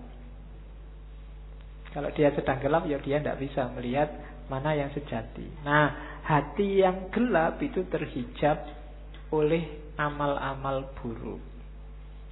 Membersihkannya gimana? Ya agak susah memang tapi katanya Syekh Abdul Qadir Jailani, ayo diupayakan. Yang pertama apa? cari pengetahuan. Ilmunya harus banyak dulu. Ilmu apa? Ya yang berhubungan dengan pembersihan batin tadi. Cari ilmunya dulu, jangan ngawur. Nanti membersihkan hati pakai paranormal. Membersihkan hati pakai apa? Ndak, ndak. Pengetahuan dulu, cari ilmunya dulu. Kalau sudah dapat ilmu, diamalkan ilmunya dengan usaha, dengan keberanian. Tidak ada gunanya ilmunya numpuk, ngaji sampai sesi 140 sekian. Tapi tidak ada satupun yang diamalkan. Hidupmu tidak naik-naik kualitasnya. Ada pengetahuan, amalkan. Setelah itu, gunakan ilmumu untuk menaklukkan egomu. Tadi, menaklukkan dirimu. Dirimu harus ada di bawah kendali hati yang jernih, yang bercahaya. Akalmu jadikan pendukungnya. Akal ini bisa dibawa ke utara, bisa dibawa ke selatan. Akal ini pasukan yang paling kuat. Kalau kamu pakai mendukung kebaikan, ya dia kuat. Kamu pakai mendukung kejahatan, dia kuat juga. Anggota DPR itu orang pinter-pinter semua dan akalnya bisa kompak untuk mendukung sesuatu yang jane ya wis kelihatan keliru. Tapi bisa dibikin argumen macam-macam seolah-olah benar. Itu akal. Sebentar lagi mungkin perang Korea sama Amerika. Banyak yang tidak setuju perang. Antara yang setuju perang dan yang tidak setuju perang punya argumen semua, masuk akal semua. Itu akal. Kemarin waktu pilkada Jakarta, yang pro Ahok pakai akalnya juga, yang anti Ahok pakai akalnya juga. Itu akal. Maka akal itu tergantung dia dibawa ke mana. Yang bisa menemukan yang sejati itu hati, kolbu. Cuma kolbu yang bisa menangkap cahaya. Karena dia tidak mencari keluar tapi memantulkan yang di dalam. Hanya saja syaratnya Dia harus dalam kondisi jernih. Untuk menjernihkan prosesnya pengetahuan, kemudian diamalkan untuk selanjutnya kuasai dirimu biar nggak dikuasai oleh egomu. Nah ini rumusnya. Ini kalau diceramahkan gampang. Enteng tuh, cuma ngomong aja kan enak. Menjalankannya yang berat. Dan gak usah dianggap saya ngomong kayak gini terus wah Pak Faiz berarti sudah gitu. Ah, lambemu. Iya, yo kalau ngomong gini ini rumusnya kan tetap usikum wa nafsi. Iyo ngandani diriku sendiri juga. Oke, yo kalau saya sudah bisa gini aku tadi wali, nggak mau ngaji di sini. Oke, terus kalau sudah jadi wali tema ngajinya nggak mungkin lagi ketemu kalmat, nggak mungkin lagi ketemu Nietzsche. Terus, nah godaannya sekarang. Ini yang paling menarik, godaan. Oke ya. Yang pertama, orang yang berilmu bukan ilmu agama ya, ilmu lahir itu biasanya godaannya adalah alam materi dunia. Orang yang ilmunya level syariat itu godaannya keduniaan biasanya. Istrinya nambah atau kekayaannya double atau ngaji pakai tarif atau macam-macam. Ini godaannya orang berilmu yang ilmunya masih syariah. Syariah ilmu ya bukan syariah fakultas. Jadi syariat ilmu lahiriah tadi itu biasanya digoda oleh materi. Kalau orang levelnya di atasnya dikit, menyebutnya ahlul hikmah, orang pinter. Godaannya adalah alam malakut. Alam malakut ini alam rohani nikmatnya ilmu, nikmatnya yang gitu-gitu biasanya sering menjebak yang ruhaninya. Kalau orang setengah jalan sufi itu kan juga masuk orang bijaksana itu biasanya godaannya karomahnya. Bisa apa dikit sudah bangga, sudah sombong. Baru ngerti dikit, baru ngaji satu dua kali ngerti apa-apa merasa wis pointer.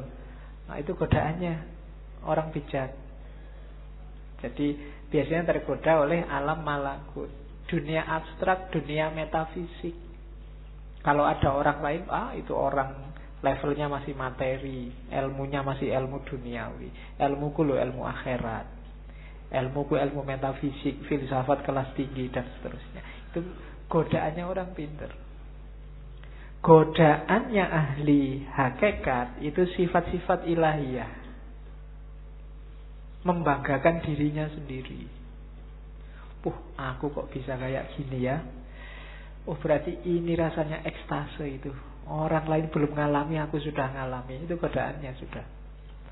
Terjatuh dalam kesombongan, kebanggaan diri sama. Jatuhnya juga pada egonya.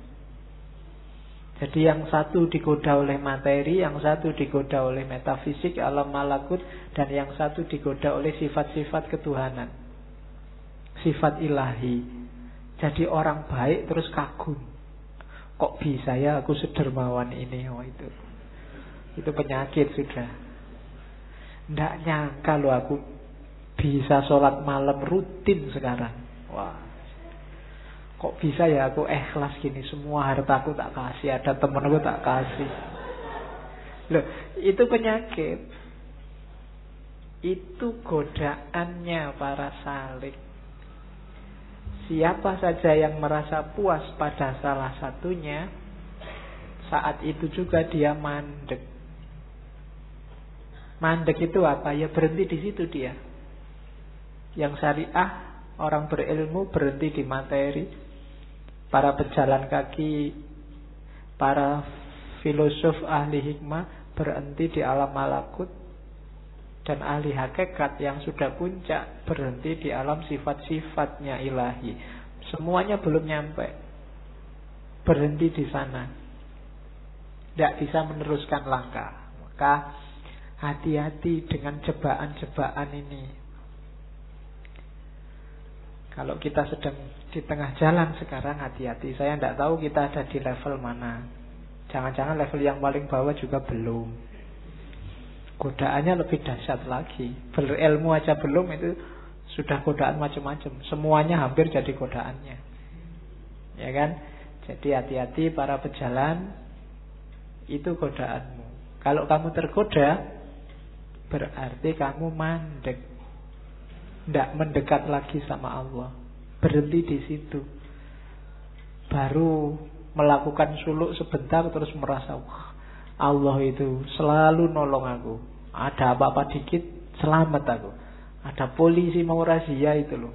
Selamat tak bacain solawat aja polisinya nggak lihat aku. Ya kan? Sering kan kayak gitu kamu. Ah, itu godaan, itu jebakan. Biasanya orang yang sudah merasa wah Allah itu berarti masih sayang padaku jadi aku selamat terus, berarti dia mandek. Bandingkan dengan orang belum.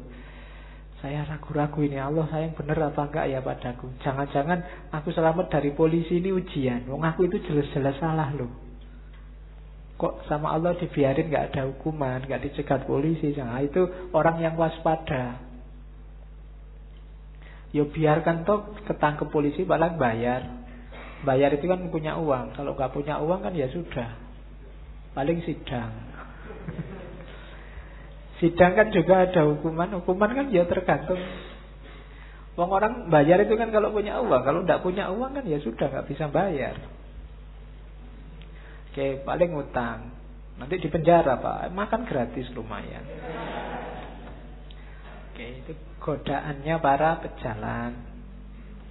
Terus, nah, jadi itu ini godaan yang besar biasanya. Banyak orang terjebak juga di sini berlindung di balik takdir. Sudah takdirnya, Pak. Bok sampean itu sekali-sekali lah sholat duha, sholat tahajud, ah nunggu hidayah, Pak. Kalau Allah belum ngasih hidayah ya belum. Nah, itu namanya berlindung di balik takdir. Wah ya memang waktunya pak. Kok sampean nggak lulus lulus mas? Sudah semester 14 Ayo berarti takdirnya pak. Nah itu berlindung di balik takdir. Katanya Syekh Abdul Qadir Jailani tidak boleh berlindung di balik takdir. Berlindung di balik takdir itu kan bahasa kasarnya mengkambing hitamkan Allah.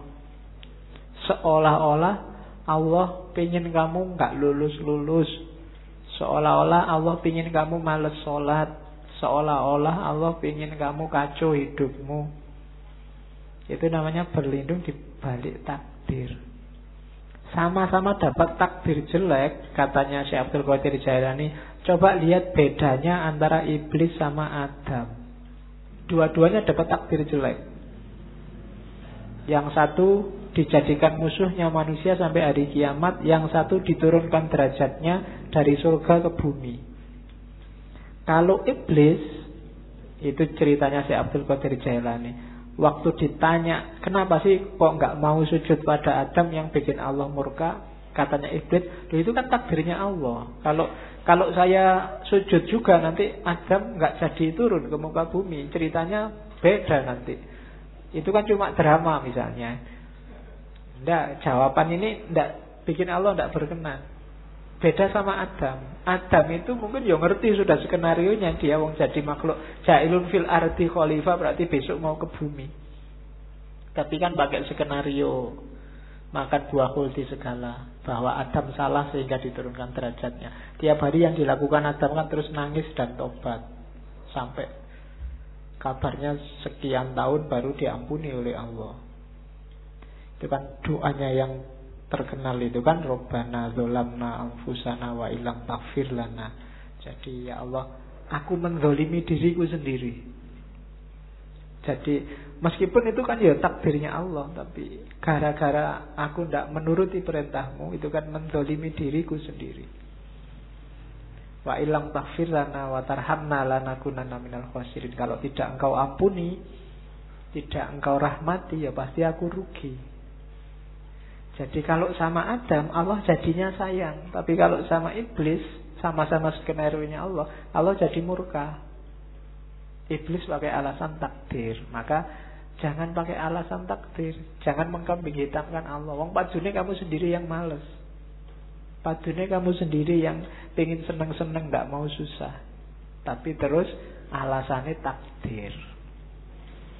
Oke, ini juga jebakan bagi ahli ibadah. Terus baru masuk ibadahnya sekarang. Sudah panjang ya.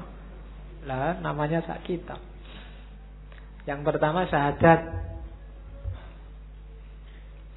Syahadat itu ya kesaksian diucapkan lewat mulut, diyakini lewat hati dan diinternalisasi dalam kehidupan sehari-hari. Tidak boleh hanya mulut saja. Oh, saya sudah syahadat loh Pak. Tidak, bukan itu. Kalau ada orang diskusi, wah kamu sudah kafir, sekarang harus syahadat lagi. Itu syahadat mulut itu namanya. Kafirnya juga mungkin hanya kafir di mulut. Tidak hakiki. Sahadat yang hakiki itu apa? Kalau di Sirul Asrul ada 12 kualitas diri yang harus dimasukkan dalam hidup kita paling tidak. Ada la ilaha illallah, ada Allah, ada hu. Ini yang sering ditanyakan orang. Saya banyak ditanya tentang hu ini. La ilaha illallah itu level awal. Hidup kita itu kan variabelnya banyak. Level takholi itu la ilaha illallah. Buang semua, sisakan Allah saja. Kalau kita sudah sukses dengan membuang segala yang bukan Allah, baru masukkan Allah. Makanya wiridnya Allah, Allah, Allah. Kalau level Allah kita semakin naik, kesadaran kita semakin tinggi. Kalau masih Allah itu kan seolah-olah ada makhluk di dunia ini terus ada Allah di sana yang namanya tiap hari kita sebut. Tapi begitu kita sadar bahwa ya semua yang ada di alam semesta ini manifestasi tajalli dari keberadaan Allah, akhirnya tinggal hu. Hu itu dia. Bahasa Arab dari huwa, di mana-mana ada dia, maka wiridnya tinggal hu. Itu juga masih berjarak nanti pada puncaknya sudah tidak ada kalimat lagi. Jadi ada Allah, awalnya la ilaha illallah, terus Allah, terus huwa, dia.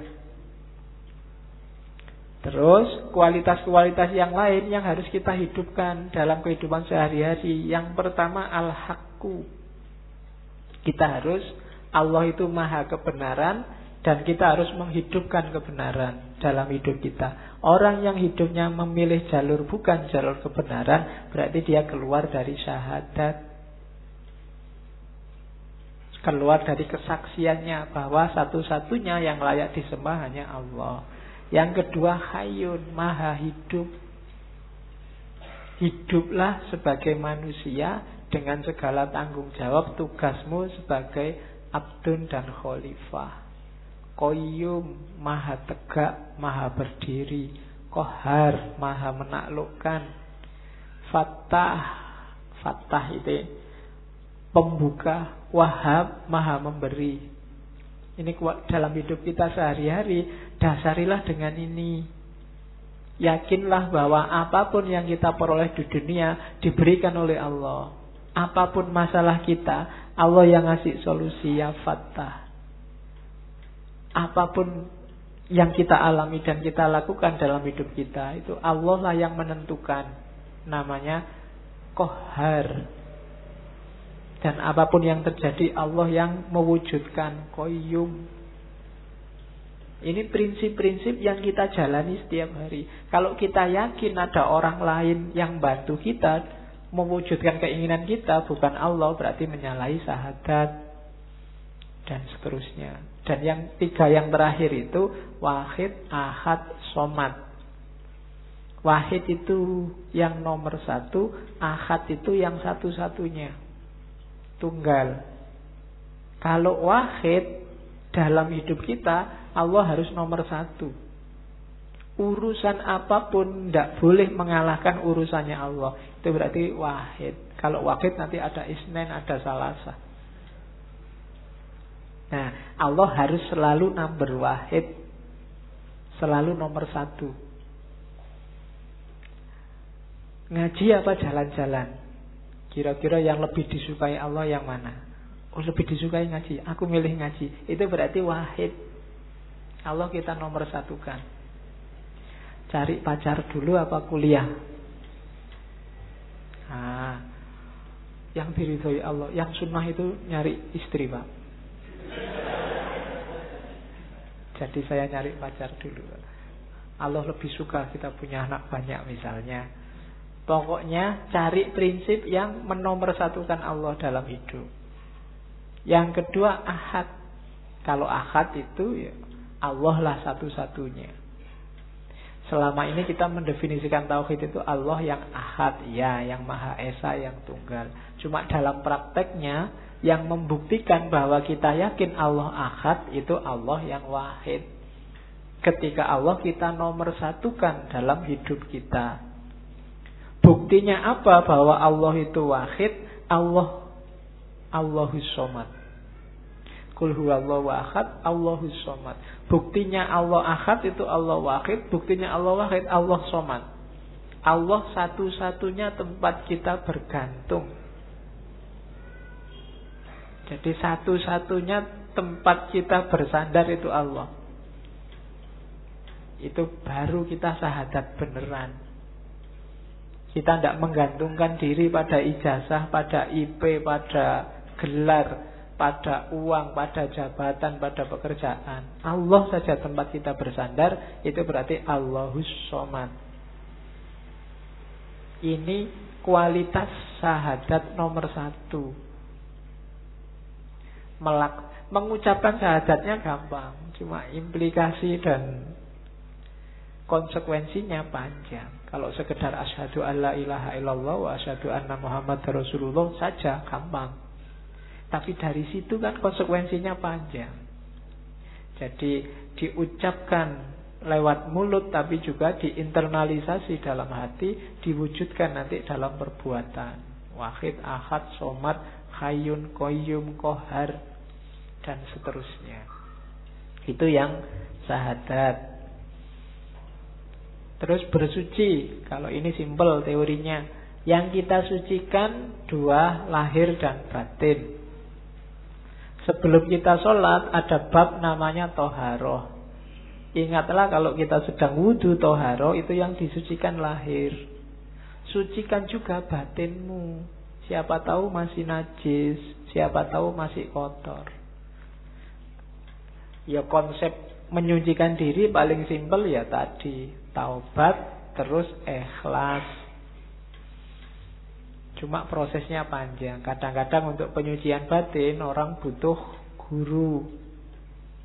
Jangan disucikan sendiri pakai teori sendiri. Nanti kamu ngarang sendiri, Pak. Saya pokoknya ambil nafas tiga kali aja, Pak. Berarti sudah bersih. Semua kotor-kotor dalam diriku itu ngarang berarti.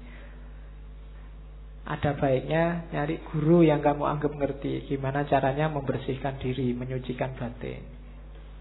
Jadi selama ini kita Hati-hati sekali biar Zohir kita suci.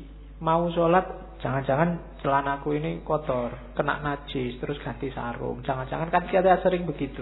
Ya bagus Cuma pernah nggak kita khawatir Hati-hati dengan kesucian batin Mau sholat dulu ah. Batinku sudah suci belum ya? Jangan-jangan masih ada hasut, dengki, iri, cuek dan seterusnya. Itu menyucikan batin. Jadi jalannya dua Taubat sama ikhlas. Makanya sholat itu ya diancang-ancang sebentar lah Jangan ujuk-ujuk Apalagi jamaah. Imamnya sudah mau ruku Datangnya telat. Sujuk langsung telat Ya ambil nafas sebentar Konsentrasi bersihkan kalau lahir kan sudah bersihkan batinnya sadari bahwa ini sedang berhadapan dengan Allah loh. Ya tidak usah tegang. Tapi juga kalau bahasa agama itu kan sholat itu rumusnya dua. Khuduk sama khusyuk. Khuduk itu aktivitas fisiknya, khusyuk itu aktivitas batinnya. Jadi khudu itu tunjukkanlah bahwa ini sedang sholat, sedang berhadapan dengan Allah. Jangan bikin gerakan aneh-aneh, jangan mengucapkan yang aneh-aneh. Itu yang oleh para ahli fikih dirumuskan macam-macam. Ada yang tidak boleh gerak tiga kali, tidak boleh macam-macam itu sudah. Itu dari para ahli fikih. Intinya apa? Fisiknya harus khudu, tunduk, menunjukkan sedang berhadapan dengan Allah. Ya mungkin logikanya kalau sudah gerak tiga kali Berarti sudah nggak konsen sudah. Cuma ya nggak harus diartikan letterless nanti bingung. Kadang-kadang digigit nyamuk cek terus kamu pun satu, dua, tiga. Wih sudah tiga. Bingung kamu ini. Ini saya balik ke sini empat gagal sholatnya. Tapi kalau tidak balik gimana? Masa gini terus? Nah, itu itu namanya kaku. Ya kuduk lah seperti. Ya gerak langsung gini kan tidak apa-apa. Asal geraknya nggak gini-gini dulu, apa gini-gini dulu. Ya. Ternyata tidak apa-apa. Harus tiga gini-gini dulu ah ya. Enggak, itu namanya tidak kuduk. Jadi asal kuduk sama khusyuk. Oke, itu untuk penyucian. Nah ini yang unik. Minggu depan kita perdalam versi Jawanya. Sholat Ya nanti dijelaskan panjang tentang sholat lima waktu ya. Dalilnya si Abdul Qadir Jailani sholat itu ada dua jenis. Sholat lahir sama sholat batin atau sholat kolbu. Dalilnya apa? Al-Baqarah 238. Hafidhu ala sholawati was sholatil wusto. Sholawati itu sholat lima waktu itu. Kalau sholat wusto itu sholatnya kalbu. Kenapa disebut sholat wusto? Karena kalbu itu letaknya di tengah-tengah tubuh kita. Dan kalau kita sholat fisiknya, kalbunya harus sholat. Karena ada hadisnya Nabi itu, La sholata illa bihuduril kolbi. Ya, meskipun dalam prakteknya susah kita kadang sholat itu pikirannya melayang ke mana, kolbunya juga ikut ke mana. Nah, padahal nilainya sholat ketika kolbunya hadir. Dan sholat itu kan berhadapan sama Allah, namanya munajat. Munajat itu bahasa gaulnya curhat. Ketemu curhat ngobrol sama Allah. Dan pasti tidak lewat mulut. Curhat kita sama Allah itu pakai hati. Makanya ada wassolatul wusto. Dan ada sholat kolbu. Nah, dirumuskan oleh si Abdul Qadir Jailani, kalau sholat wajib yang lahir itu cuma lima. Sholat kolbu inilah yang anytime. Yang harus kita bawa tidak hanya waktu sholat, tapi di luar sholat. Kolbu kita yang tadi waktu sholat hadir juga harus sholat di luar waktu sholat. Sholatnya apa sih kolbu kita itu? Ini loh. Jadi sholat kolbu itu tidak ada waktunya terus-terusan. Ini yang sholat tanha anil fasya wal mungkar itu sholat kalbu. Biar sholatnya tidak fisik saja. Dilakukan terus-terusan. Yo, simbolisnya masjidnya itu hati. Harus berjamaah. Berjamaah itu apa? Seluruh anggota tubuh, seluruh batin harus ikut. Kemudian imamnya apa? Ketundukan pada Allah. Kiblatnya apa? Ya Allah yang ada di mana-mana. Jadi kalau sholat wajib yang lima waktu simbolisnya sama semua ngadep kiblat. Tapi sholat kolbu ini karena di mana-mana ada Allah, ya segala aktivitas kita saya ngaji ngadep ke timur, kamu ngadep ke barat, ada yang ngadep ke utara, ada yang ngadep ke selatan. Kalau ini dalam rangka tunduk pada perintahnya Allah, itulah sholat kolbu. Wajahnya Allah ada di mana-mana. Jadi hidup yang selalu mempertimbangkan apa keinginannya Allah, apa yang dimaui Allah. Itulah sholat kolbu. Prinsipnya apa? Katanya Syekh Abdul Qadir Jailani, iya karena budu wa iya karena stain. Sehari-hari hidup kita bawalah iya karena budu wa iya karena stain. Hanya padamu ya Allah aku tunduk, aku menyembah dan hanya padamu aku minta tolong. Jadi meskipun keluar dari masjid sudah selesai sholat wajibnya, kolbunya harus tetap sholat, tetap iya karena butuh wa iya karena stain. Inilah nanti kualitas sholat yang bisa tanha anil fasya wal mungkar. Jadi kalau kalian heran, Pak, ini ada orang sholat wajibnya rajin. Tiap hari ke masjid, lima waktu nggak pernah telat. Tapi kok masih mau korupsi ya? Masih mau menyakiti orang lain ya? Kata-katanya masih menyakiti hati orang lain. Nah, itu yang sholat baru fisiknya. Kalbunya belum sholat. Katanya si Abdul Qadir Jailani ya so, harus sholat kolbu. Tidak hanya di masjid. Tapi setiap detik kehidupannya isinya adalah sholat. Itulah nanti yang disebut sholat batin. Zakat sekarang Namanya aja ibadah Ada zakat batin Zakat batin itu Yang jelas Menyucikan harta dan diri Jadi zakat itu kalau istilah di kitab itu Sedekah yang indah Diingat-ingat kalau zakat Jangan mikir balasan. Kalau sedekah, jangan mikir balasan. Yang jelas mikir balasan itu menunjukkan tidak ikhlas. Saya sedekah sekian, tenang aja, nanti kembalinya. Itu berarti mikir balasan. Itu namanya sedang dagang sama Allah. Mana uangnya? Semua sini. Kita sodakohkan. Tunggu aja, besok akan kembali berkali-kali lipat. Nah itu mikir kembalian. Apalagi kembalian yang lebih banyak daripada yang dibayarkan. Itu namanya dagang. Jadi rumus pertama orang zakat, jangan mikir kembalian. Terus rumus kedua apa? Zakat ini satu, termasuk sodako, satu jalan untuk menaklukkan ego. Orang itu biasanya sama miliknya itu melekat. Duekku, milikku. Jangan sentuh milikku, hati-hati tak sikat kamu. Nah itu kan orang biasanya gitu egoisnya. Motorku, habis dipinjam temenmu terus enak aja minjem bani gembos, bensin gak diganti. Itu kan ciri manusia kan gitu melekat sama kepemilikannya. Perintah zakat, perintah sodako itu latihan membunuh egomu yang tadi melekat sama dunia itu loh. Latihan dipisah, itu antara lain lewat zakat. Dan jangan dikira kamu zakat, kamu sodakoh itu nolong orang.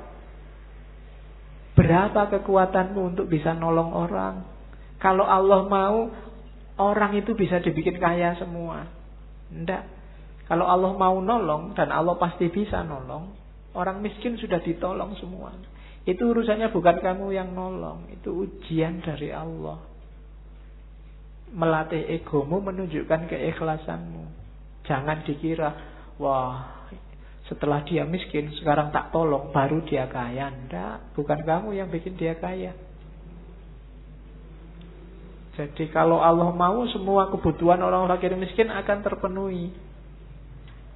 Maka kalau berzakat jangan niat bantu Jangan salah, kamu membantu orang karena kasihan itu juga termasuk ada kesombongan di situ. Emangnya Allah tidak bisa nolong dia, pasti bisa.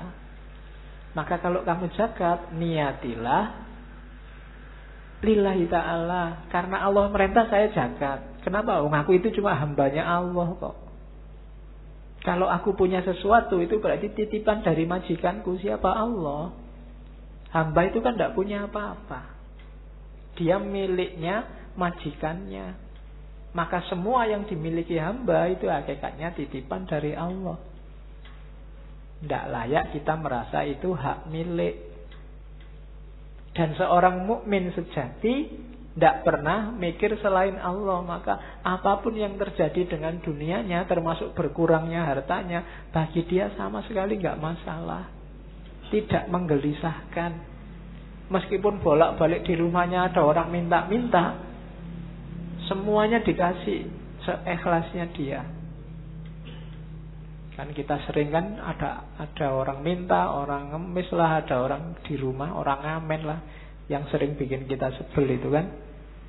Dari pesantren mana datang kita wawancarai sampai setengah jam. Ngasihnya cuma lima ribu. Ini pesantren mana? Buktinya mana? Suratnya dari Pak RT mana suratnya itu? Nanti akhirnya wah saya tidak percaya nih mas ini untuk ongkos saja dua ribu sering kan kita gitu pelitnya kita oke ya seandainya ditipu emangnya urusan kita Kasih aja kalau ada loh ya, kecuali kalau sama-sama ndak punyanya. Mohon maaf ya mas, bukannya nggak mau ngasih, saya juga ndak punya. Ndak apa-apa. Nanti yang ngasih malah yang nyari sumbangan, kalau gitu tak nih mas itu. Oke, nah itu mental dermawan. Puasa, kalau puasa sama, puasa lahir, puasa batin. Puasa batin itu kemampuan kita mengendalikan sendiri full time. Kalau puasa lahir kan yang wajib satu bulan Ramadan.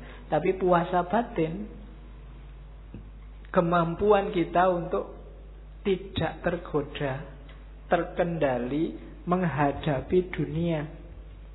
Satu-satunya orientasi kita hanya Allah.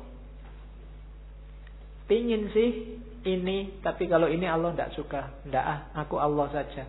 Pingin sih itu, tapi kalau kayak gitu Allah tidak suka. Tidak ah, Allah saja. Itulah puasa batin. Kalau puasa batin, anytime. Kayak sholat tadi. Kalau yang lahir sih cuma yang wajib satu bulan Ramadan. Puasa batin katanya si Abdul Qadir Jailani ya bisa batal juga. Batalnya apa? Kalau kita tergoda oleh dunia berarti saat itu kita batal. Kalau batal gimana? Ya dimulai lagi dari awal. Jadi itulah puasa lahir dan puasa batin. Terus haji. Ini haji saya nggak sempat nerjemah, tak potong aslinya. Kalau haji syariat kita sudah tahu ada manaseknya. Kalau haji hakikat gimana? Fazadahu wa rokhilatahu awalan al-mailu ila talqin wa akhodahu minhu. Ini maksudnya apa?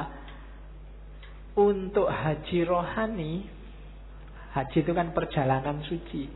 Perjalanan suci kalau rohani namanya suluk. Adanya di mana? Tasawuf. Jadi haji rohani itu ya para sufi yang melakukan riyado. Yang pertama apa? Carilah guru yang ngerti untuk belajar. Setelah itu apa? Summa mulazamata zikri bil lisan. Setelah itu amalkan dengan lesanmu. Setelah itu wa mulakhadzatu maknahu. Perhatikan maknanya hatta tahsila hayatal qalbilahu. Zikir dengan lesan, perhatikan maknanya karena zikir ini bisa menghidupkan kolbu. Kalau kolbu sudah hidup dengan zikir lesan, Suma yastahilu bi zikril batin. Batinmu akan zikir juga. Hatta yusofihi mulazamata asma sifat.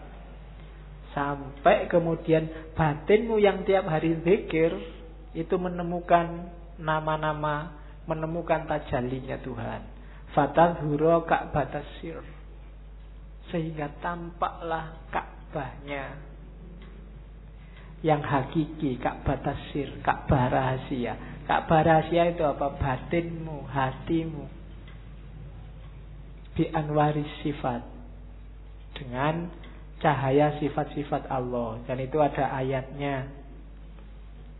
Allah itu kan ketika nyuruh Ibrahim sama Ismail untuk bangun Ka'bah kan pertama-tama disuruh mensucikan batin. Wa ahidna ila Ibrahim wa Ismaila antohiro baitia ifina jadi bukan bangun tapi menyucikan.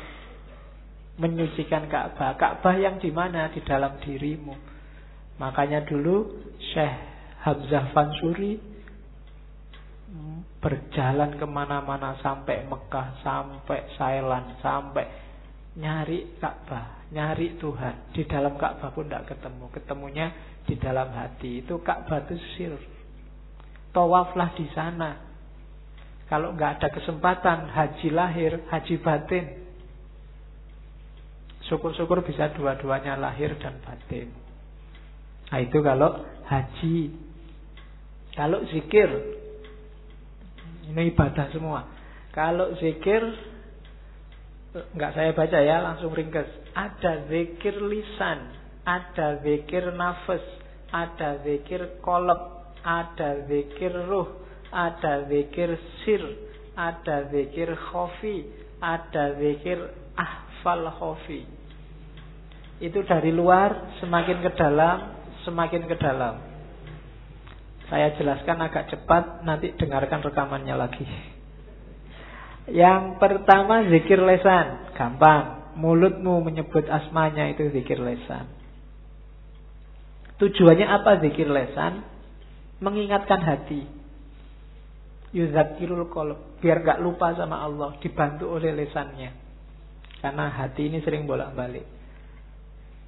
Kalau kualitasnya sudah bagus, zikir nafas. Zikir nafas itu zikrun hoiru masmu. Kalau hatimu bilang Allah, kamu bisa merasakan. Mulutnya diem. Tapi di sini Allah, Allah itu zikir nafas. Orang bilang suara hati. Kayak ada film yang bisa mendengarkan hatinya orang ngomong. Kata hatimu apa mah kedengeran. Itu nafas. Jadi zikir nafas itu ya sama sebenarnya kayak mulut tapi yang membunyikan sini. Kayak perasaanmu ngomong Allah, Allah itu zikir nafas. Naik level lebih dalam zikir kolab. Zikir kolab itu tidak lagi cuma ngomong Allah Allah, tapi hatinya mulai mengamati hakikat Allah, kebesarannya sama keindahannya. Itu zikir kolab. Semakin fokus, semakin konsentrasi pada Allah. Tidak hanya mengucapkan Allah. Itu zikir kolab. Yang keempat zikir roh. Zikir roh itu musyahadatu anwari tajalliyatis sifat. Zikir roh itu ketika orang melihat apa pun yang terlihat hanya Allah. Itu rohmu berarti zikir terus. Kamu lihat pohon, Allah yang terlihat. Lihat makhluknya apa pun, Allah yang terlihat. Itu zikir roh. Berarti ke mana-mana rohmu berzikir. Karena selalu di mana-mana kamu lihat Allah. Kamu selalu ingat Allah. Itu namanya zikir ruh. Semakin dalam ada zikrus sir. Itu semakin kalau tadi apa-apa yang dilihat hanya Allah, kalau ini sudah fokus ke Allah saja, akhirnya memahami rahasia di balik apa-apa tadi. Tidak lagi fokus di apa-apanya. Tidak lagi fokus di tumbuhannya, di hewannya, di manusianya, tapi rahasia di balik ciptaan itu di situ ada Allah. Itu namanya zikir sir. Sudah mulai fokus ke Allah saja.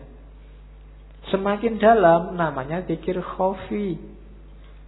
Kalau zikir khofi ini bukan lagi tajalinya Allah yang jadi fokus. Kalau tadi kan yang roh itu yang dilihat tajalinya Allah, terus masuk ke sir rahasia dari tajalinya Allah itu yang difokusi. Kalau sudah khofi, Allah saja.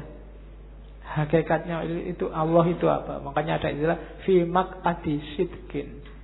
Tempat duduk yang benar. Maksudnya posisi dan hakikat Allah itu apa? Itu zikrul khofi.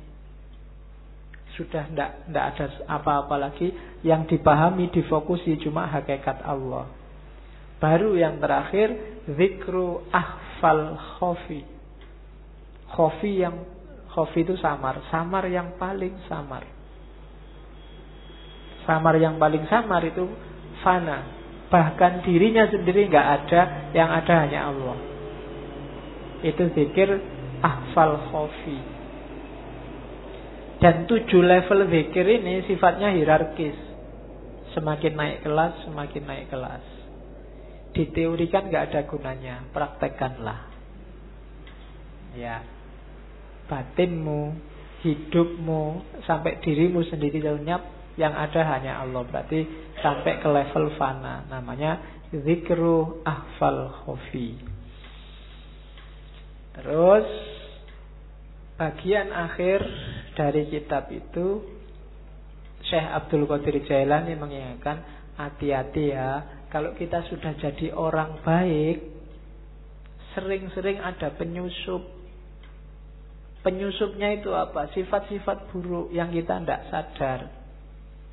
Orang baik yang tersusupi sifat buruk ya karakternya berarti dia sekarang jadi orang buruk.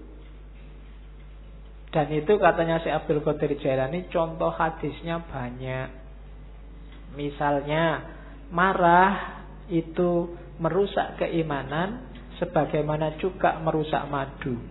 Al-ghadabu yufsidul iman kama yufsidul khallu pada madu. Jadi hati-hati ya orang beriman, ojo nesunan, ojo ngamuan. Kalau kamu ngamuan, imanmu rusak. Jangan beragama dengan marah. Marahmu itu merusak imanmu sebagaimana juga merusak madu. Ini hadis populer sebenarnya. Cuma kita jarang merenung, jarang tafakur. Jangan-jangan kita golongan orang beragama yang ngamuan. Begitu kamu ngamuan, ya berarti imanmu rusak. Kayak madu yang dirusak oleh cuka. Ada lagi contohnya. Al-hasadu yakulul hasanat kama takulun narol khatoba. Ini apalan zaman sanawiyah dulu. Hasad itu membakar kebaikan sebagaimana api membakar kayu. Hasad itu senang lihat orang lain sumpek dan sumpek lihat orang lain senang. Itu namanya hasad. Kalau kamu hasad, kebaikanmu habis terbakar. Ada lagi, ribah ini yang mungkin kamu jarang dengar ya. Al-ghibatu asyaddu minas zina. Hibah itu ngomong orang lain. Menggunjing yang tiap hari kita lakukan lewat Facebook, WA. Itu asyaddu minas zina. Lebih buruk daripada zina. Oh, dahsyat ya. Tapi jangan dibalik ya. Ah, daripada kita hibah, zina jalan. Iya, mikirmu mesti gitu. Ya, hati-hati jangan gibah. Ini kalau di Sirul Asror nanti di bawah ada. Kalau pengen ngejar sanatnya ada rangkaian sanatnya. Ada lagi al fitnatu naimatun. Fitnah itu sesuatu yang tertidur. Dan Allah melaknat siapa pun yang membangunkannya. Siapa yang suka fitnah, bikin berita hoax, Allah akan melaknatnya. Orang bakhil itu tidak akan masuk surga meskipun dia abid atau zahid. Ada lagi riak itu syirik khofi. Syirik yang tersamar. Ada lagi para pemfitnah itu tidak akan masuk surga. An-namamu layat khulul jannah. Ini hadis-hadis yang menunjukkan sebaik apa pun kamu, kalau menyusup dalam dirimu sifat-sifat buruk, maka tidak ada gunanya kebaikanmu semuanya. Ibadahmu, kesolehanmu, segalanya akan rusak kalau dia masuk sifat-sifat buruk. Namanya orang-orang yang mufsidin, rusak dan merusak. Maka hati-hati dengan moralmu, mentalmu. Oke, ini kalimat penutup. Kalau di Sirul Asror yang bagi ayyakuna lisaliki fatonan basiron nadiron ila khawatimil umur. Seyogianya karena kita di Jogja nah, ya kan yang bagi kan sejogjanya masuk sesolonya kan enggak? Oke, sejogjanya seorang salik itu harus fatonah, pinter, cerdas, basiron, mampu membaca realitas rohani itu basiroh. Nadiron mampu melihat realitas materi ila khawatimil umur hingga ke apa hakikat segala sesuatu. Jangan tertipu seorang idbariha dan berpikir bertafakur mencari hikmah terhadap peristiwa yang sudah terjadi. Walayah walayah tarro bidhohiril akhwal dan tidak tertipu dengan zohirnya sesuatu, zohirnya satu kondisi. Jangan ketipu dengan lahirnya. Fakotittafako ahlat tasawufi dan sudah bersepakat, sungguh telah sepakat para ahli tasawuf annasalika ilal ahwal yahfalu an mukhawwiliha bahwa seorang salik yang hanya ambisi mengejar ahwal biar dapat karomah, biar naik derajatnya, biasanya melupakan orang yang memberikan ahwal yaitu Allah. Itu salah satu ketertipuannya. Kayak seperti firman Allah, "Fala ya'manu makrallahi illal qaumul khasirun." Dan tidak akan merasa aman dari tipu daya Allah kecuali orang yang rugi. Jangan merasa sudah benar, sudah selamat, sudah pas. Karena kalau kita merasa itu kita akan rugi. Sebagaimana dalam hadis Qudsi selanjutnya peringatannya Allah pada Nabi Muhammad, "Ya Muhammad, Bashiril mudhnibina bi anni wafurun wa anziri sodikina bi anni ghayurun. Wahai Muhammad, gembirakanlah orang-orang yang berdosa karena aku ini maha pengampun. Dan peringatkan orang-orang yang benar, para sodikin, bi anni ghayurun karena aku ini maha mengubah Jangan gembira dulu orang-orang yang hari ini merasa benar. Karena Allah maha mengubah. Satu peristiwa kecil bisa mengubah orang-orang sotik jadi orang-orang terlaknat. Dan mudnibin jangan putus asa karena Allah maha pengampun. Asal bertobat dan menyesal, insya Allah akan mengampuni. Jadi ya Muhammad basyiril mudnibina bi anni wafurun wa anziri sodikina bi anni goyurun Alhamdulillahirabbil alamin. Ya kita sudah selesaikan sebagian dari sirrul asror minggu depan kita fokus tentang sholat dari wali Jawa Syekh Siti Jenar. Kurang lebihnya mohon maaf. Wallahul muwafiq Wallahu a'lam bisawab Wassalamualaikum warahmatullahi wabarakatuh. Terima kasih kami sampaikan kepada Pak Faiz yang sudah mengisi malam hari ini. E, mari kita akhiri ngaji malam hari ini dengan sama-sama membaca hamdalah. Alhamdulillahirobbilalamin. Kurang dan lebihnya kami mohon maaf. Saya akhiri. Assalamualaikum warahmatullahi wabarakatuh.